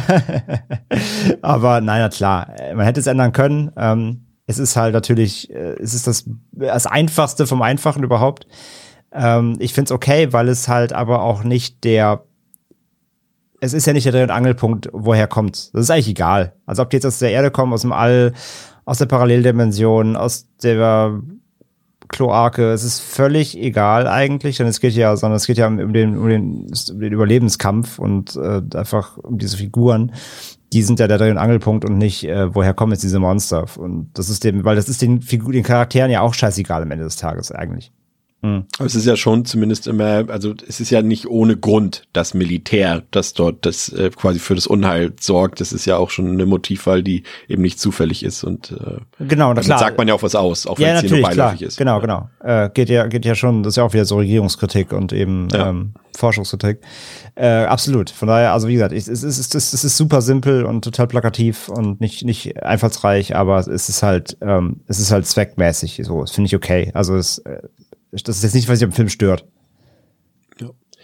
Ähm, dass die Situation um Mrs. Carmody dann eine Gefahr für David und vor allem natürlich auch seinen Sohn darstellt, das ist dem Familienvater natürlich längst klar.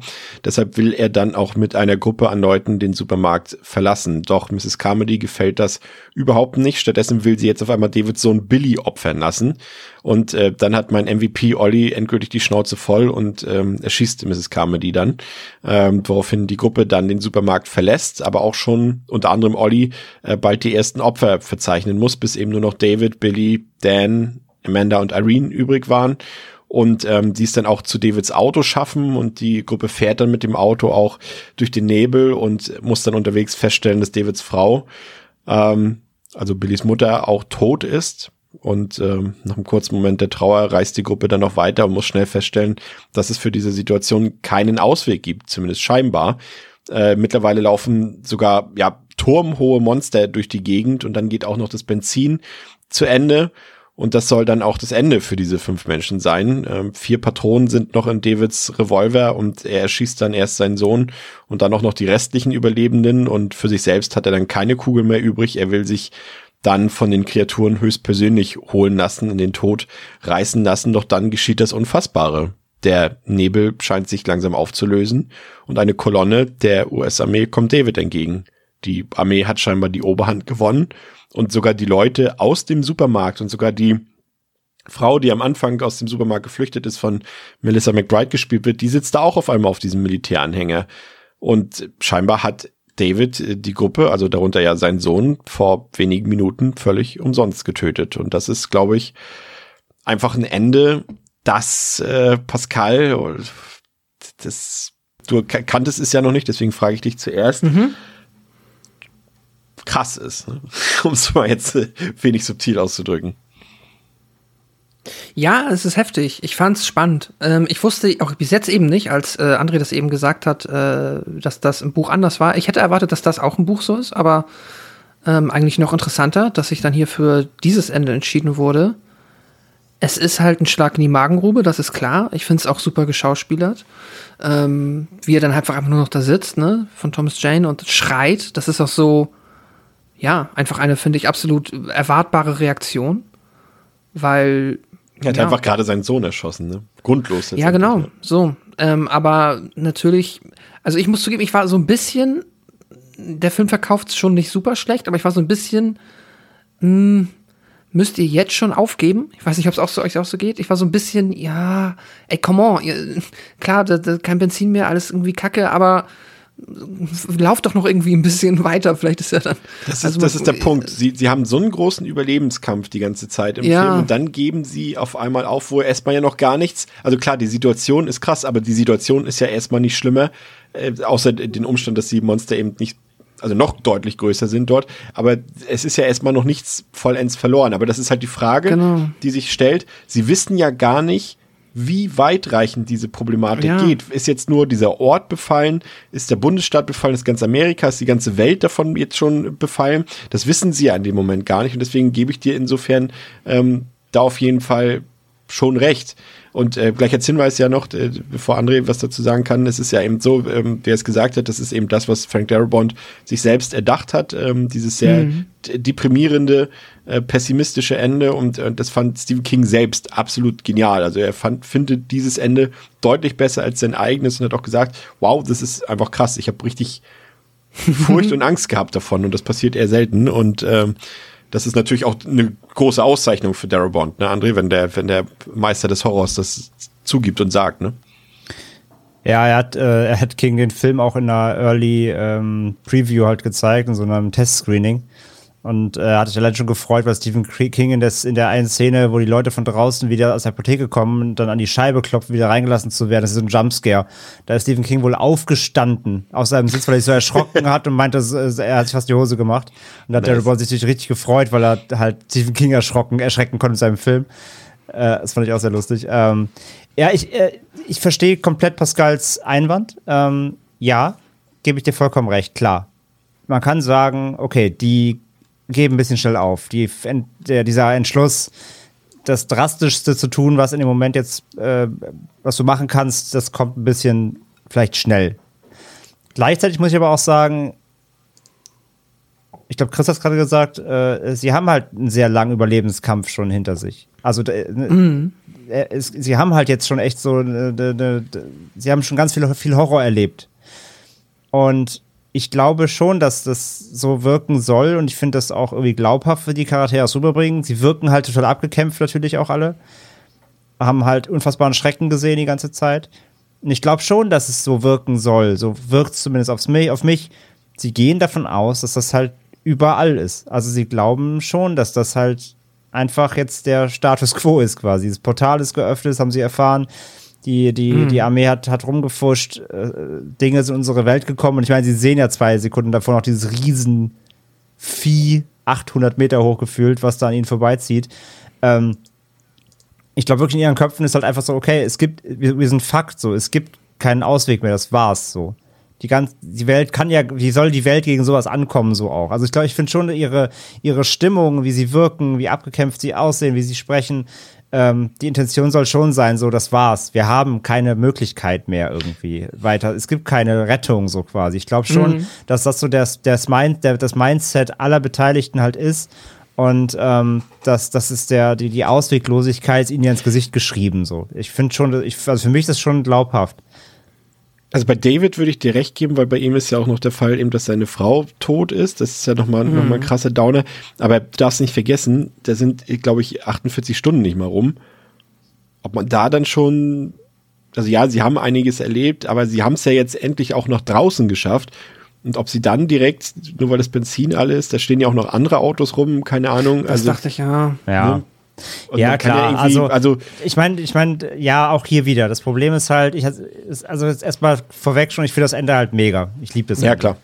Auch, dass er die Eier dafür hatte. Also, das Studio fand das gar nicht geil, so, aber dass er das durchgezogen hat. Ähm, die wollte ich irgendwie ein Happy End oder zumindest was Offenes irgendwie, wie in der Originalgeschichte. In der Originalgeschichte fahren sie einfach in den Nebel im Auto und ins Ende quasi. Also, da wird nicht aufgelöst, was passiert.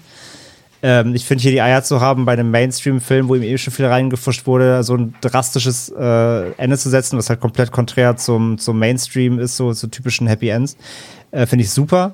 Aber klar, um das jetzt komplett rund und glaubwürdig zu machen, muss der Film halt wieder eine Stunde länger dauern, indem du noch zeigst, wie sie noch da tagelang rumirren und dann wirklich vielleicht nichts finden und so weiter.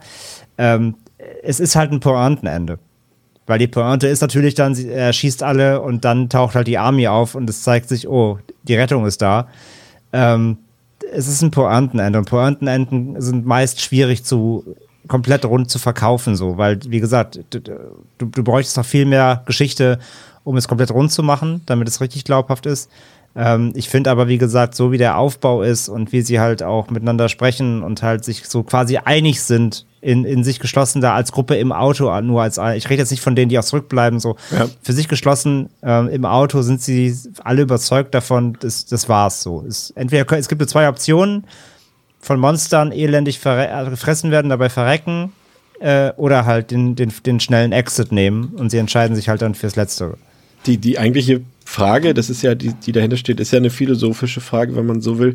Was ist das Überleben wert? Also was ist es wert, wenn wir jetzt in dieser Welt noch überleben? Ist es das wert, wenn wir in dieser Welt voller Monster und voller schrecklichen Tod und was auch immer noch überleben würden? Das ist ja auch so ein bisschen wiederum das, was letztendlich, wenn du so willst, kommen wir ja schon fast wieder bei Walking Dead an. Ja. Das ist auch eine Frage. Ist das eine Welt, in der du leben willst oder ziehst du dann nicht lieber den Tod vor? Das ist ja diese Frage, die dahinter steckt. Und das ist wiederum ja letztendlich dann schon sehr natürlich deprimierend beantwortet.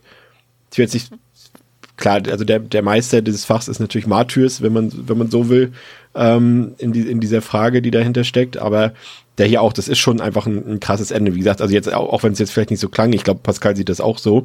Ähm, das ist ein fantastisches Ende. Also das sitzt halt so Ja. tief in der Magengrube, ne? Also das ist, als ich das damals das erste Mal habe, ich konnte es nicht glauben, wirklich. Ich dachte, das macht die. Nein. Also, krass, weil es ist ja nicht nur, dass sie sich umbringen, es ist halt einfach auch so, ähm, dass dann noch quasi diese äh, Leute vorbeifahren, die, also einfach fünf Minuten hätte warten müssen, so. Das ist ja das, was auch so da, das ist halt so fies, das ist so zynisch. Pascal? Ja, ja, genau. Also ich wollte auch nur noch mal, äh, das war jetzt halt, ich bin da so halb direkt mit einem Kritikpunkt äh, eingestiegen. Das ist halt einfach, ähm, ja, also wenn man, sobald man versteht, dass diese Figuren so denken, ist es ja wieder eigentlich nachvollziehbar und dann halt, der, ja, wie gesagt, der Schlag in die Magengrube, einfach das, ähm, ja, das grausame, die grausame Ironie des Schicksals an der Stelle, dass es halt alles schon gelöst ist und sie es halt einfach fünf Minuten verpasst haben. Und ich find's krass, ähm, ich, ich, ich habe nochmal überlegt, ob man sagen könnte, okay, das ist einfach nur, mh, es ist fast schon so ein bisschen so ein Trollende, weil ich meine, klar tut das weh, aber das ist jetzt auch nicht irgendwie krass deep oder so. Das ist halt einfach nur, der, der wird halt einfach nur hart von der Geschichte gefickt so. So, das ist halt einfach nur richtig, richtig scheiße. Und das ist halt, ne, so, das ist so dieses traurig im Sinne von, du machst was, da stirbt jemand, den magst du und dann ist es halt traurig und dann sind alle traurig. Das ist halt jetzt nicht keine große Filmkunst. Aber ich find's trotzdem an der Stelle außergewöhnlich, weil genau das, was ihr gesagt habt, ist es irgendwie super mutig und super unerwartet in so einem Film halt, weil du nicht das Gefühl hast, dass du irgendwie hier so einen, in irgendwelchen einen Arthouse Indie whatever Film siehst, wo du jetzt halt irgendwie damit rechnest, dass Konventionen gebrochen werden und das nicht jedem gefallen muss. Äh, deswegen, das ist richtig so, das ist eigentlich, finde ich, glaube ich, wirklich der Faktor, der das Ende so d- f- dir halt so vor den Kopf knallt, weil du wirklich denkst so, ah, fuck, das ist doch nicht in so einem Film, so das passt doch hier gar nicht rein, aber krass, dass es drin ist. Ich find's cool. Ja, es ist ja auch Und, die, die ganze ja. Szene, die dem Szenerie, die dem vorangeht, ist ja auch so ungemein ausdrucksstark wieder.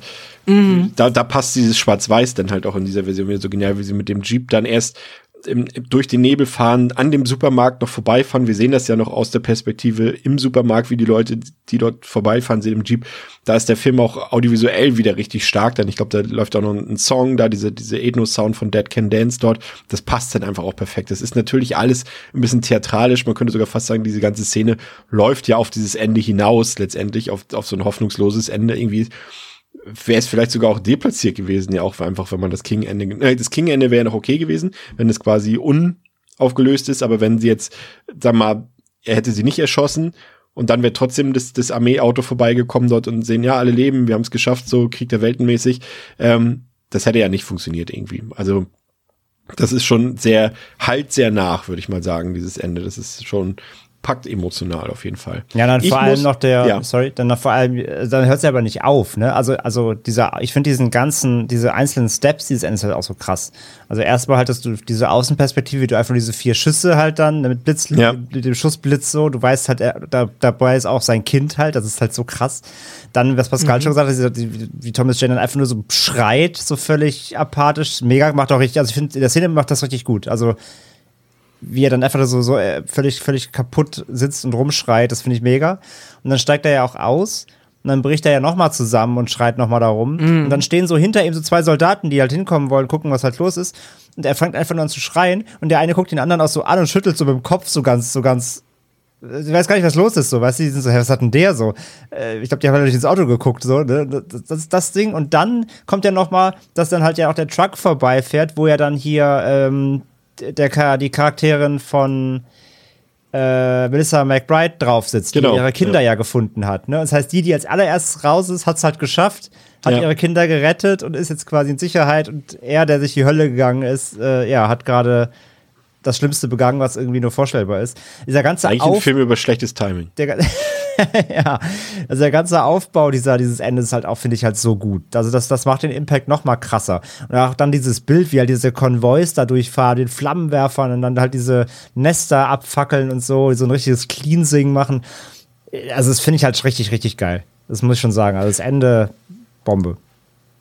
Was ich halt mag, ist halt wieder auch das, also das ist so ein bisschen Dekonstruktion von dem, was der Film dir glauben machen will, dass du halt die ganze Zeit denkst, wir folgen unserer Hauptfigur und die trifft die richtigen Entscheidungen im Sinne von, die weiß genau, okay, ah, ja, genau. was André gerade meint, so, die, ähm, ja, die ist zu früh, okay, die ist tot, so, die hat's halt nicht, die hat halt nicht die kluge Entscheidung getroffen und die anderen haben es auch nicht richtig gemacht und die waren halt klug genug, haben ausgeharrt und sind erst dann im letzten Moment geflohen und äh, was aber halt einfach in so einer Situation dann die Realität ist, ist ja, dass es halt Glück ist, so, du hast halt genau, Glück oder Pech richtig oder und er hatte falsch. Pech, Ja, genau. genau, er hatte einfach Pech. Und ja. Ich muss trotzdem gestehen, dass ich den Film ein bisschen besser in Erinnerung hatte. Also der ist, der ist schon ganz klar, ähm, zählt er zu den, also er ist besser als die meisten King-Verfilmungen, aber er hat auch schon ein paar Schwächen. Also, also auf jeden Fall funktioniert das, was der Film da aufmacht, diese Mischung. Wir haben ein Alltagssetting, wir haben gleichzeitig so ein bisschen B-Movie, Monster, Lovecraft-Movie und, und so ein dystopisches Szenario, was halt immer funktioniert, eine zusammenfallende Gesellschaft, ähm, in der, das haben wir mehrfach gesagt, sei es jetzt Dawn of the Dead, Walking Dead, was auch immer, in der die eigentliche Gefahr gar nicht mehr die Gefahr darstellt, in diesem Mikrokosmos hier in dem Fall Supermarkt, sondern der Mensch eben.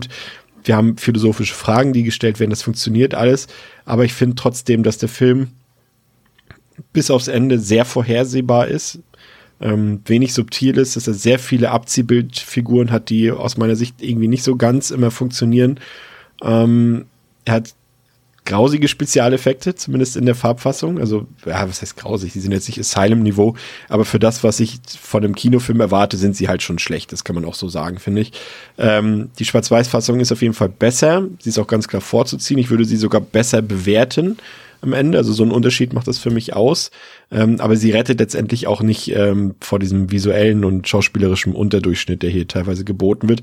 Aber das Ende, da gebe ich auch dem, was André gesagt hat, vollkommen recht. Das ist eine Meisterwerksequenz, finde ich. Das ist äh, so, so beendet man einen Film, der eben sich viel mit Trauer, Wut und Angst beschäftigt.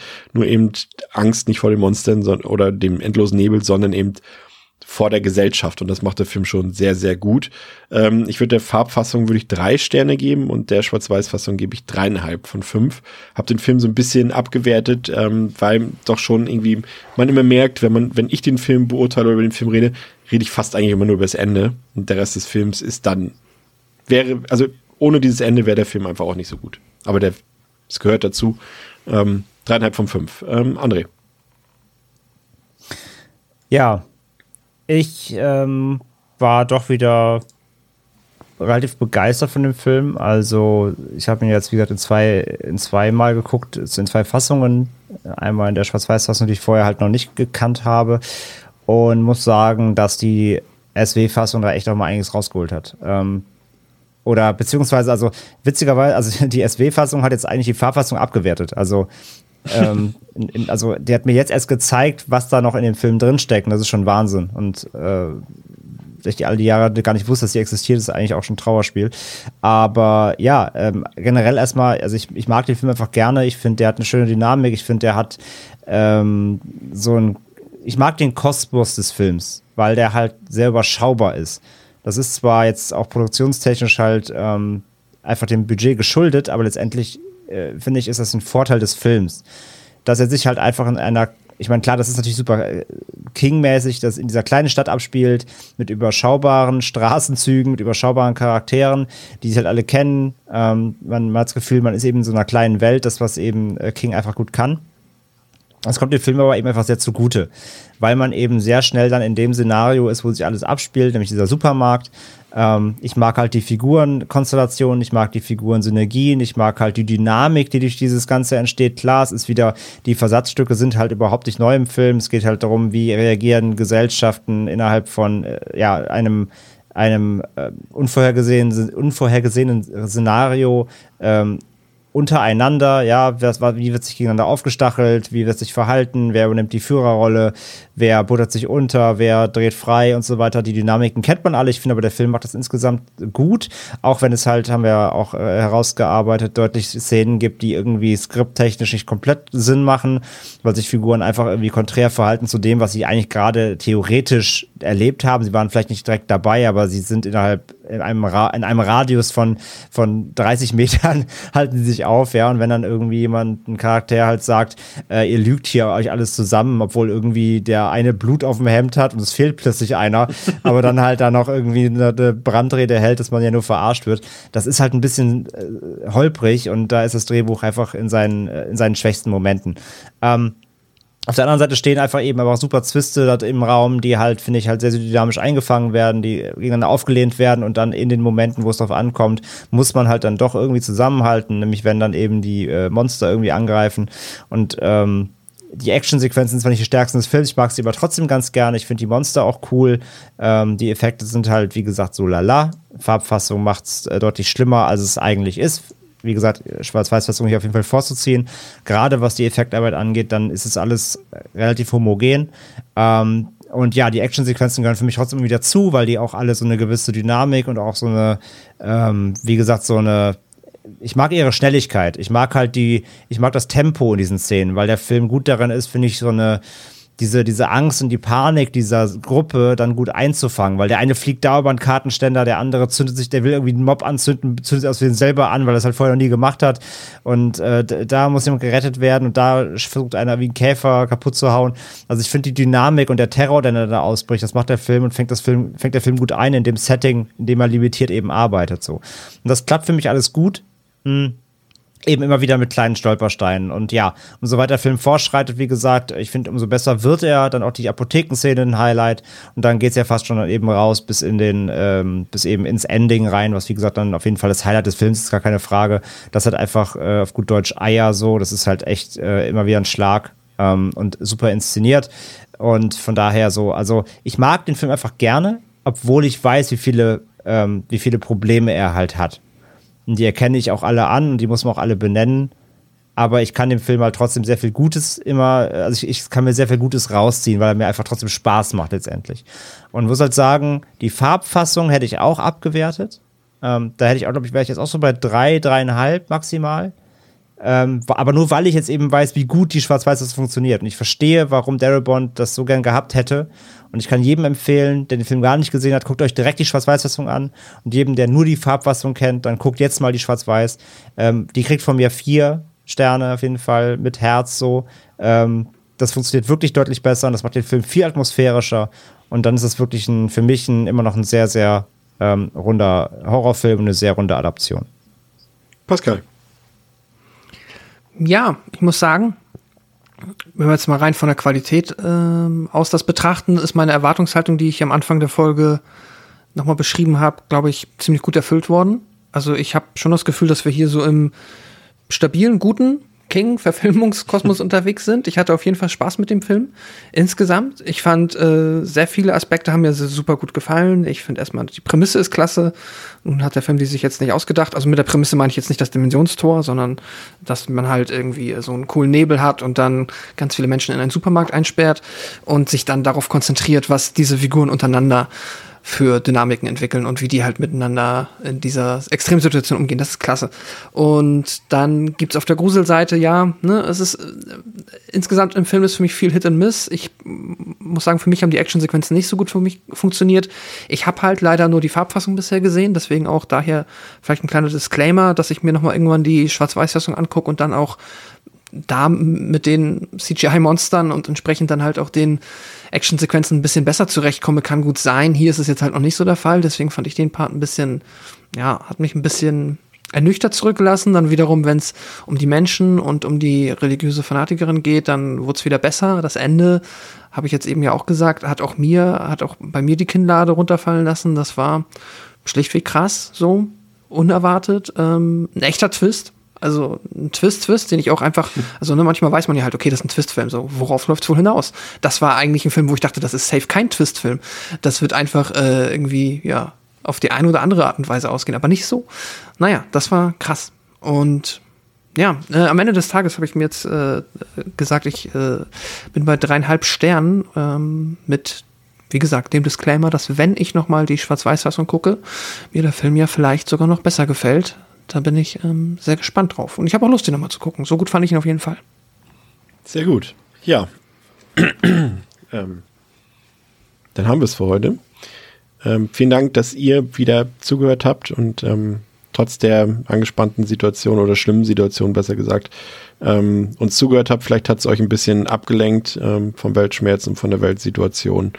Und dann hören wir uns hoffentlich in der nächsten Folge wieder. Dann reden wir nämlich über einen ganz besonderen Film, nämlich über den Film Possession von Andrzej Chudowski. Ähm, da bin ich schon sehr gespannt drauf. Ähm, den habe ich vor oh, ganz vielen Jahren, als ich äh, mich noch gar nicht so richtig für Filme interessiert habe, mal gesehen. Seitdem aber nie wieder. Deswegen habe ich absolut keine Ahnung mehr davon. Bin sehr, sehr gespannt. Ähm, gilt ja schon als sehr guter Film. Und ähm, ja, Man, schauen möchte, wir mal. man möchte fast sagen Meisterwerk. Ja, mal meist, das wollte ich eigentlich damit sagen. Also die, die Vorschusslorbeeren, also wie gesagt, ich kann mich an nichts mehr erinnern, die Vorschusslorbeeren sind groß. Du hast den, glaube ich, vor nicht allzu langer Zeit schon mal geguckt, André, ne? Ja. Ähm, und ich bin sehr gespannt, da werden wir einiges rausholen. Pascal kennt den, glaube ich, auch noch nicht. Das ist dann wie immer die optimale Voraussetzung für eine Folge. bin vor allem äh, sehr, schon, schon sehr gespannt auf dein, äh, dein Skript, weil der Film ist ja doch sehr wild und wirr teilweise. dann gibt's vielleicht keins. ich mache einfach ein Skript, was einfach nur aus Bildern von Isabel Adjani besteht und dann passt das schon. Reicht. Ja. Ja. Okay, also bis zum nächsten Mal bei Devils and Demons. Danke, dass ihr dabei wart. Ciao. Tschüss. Tschüss.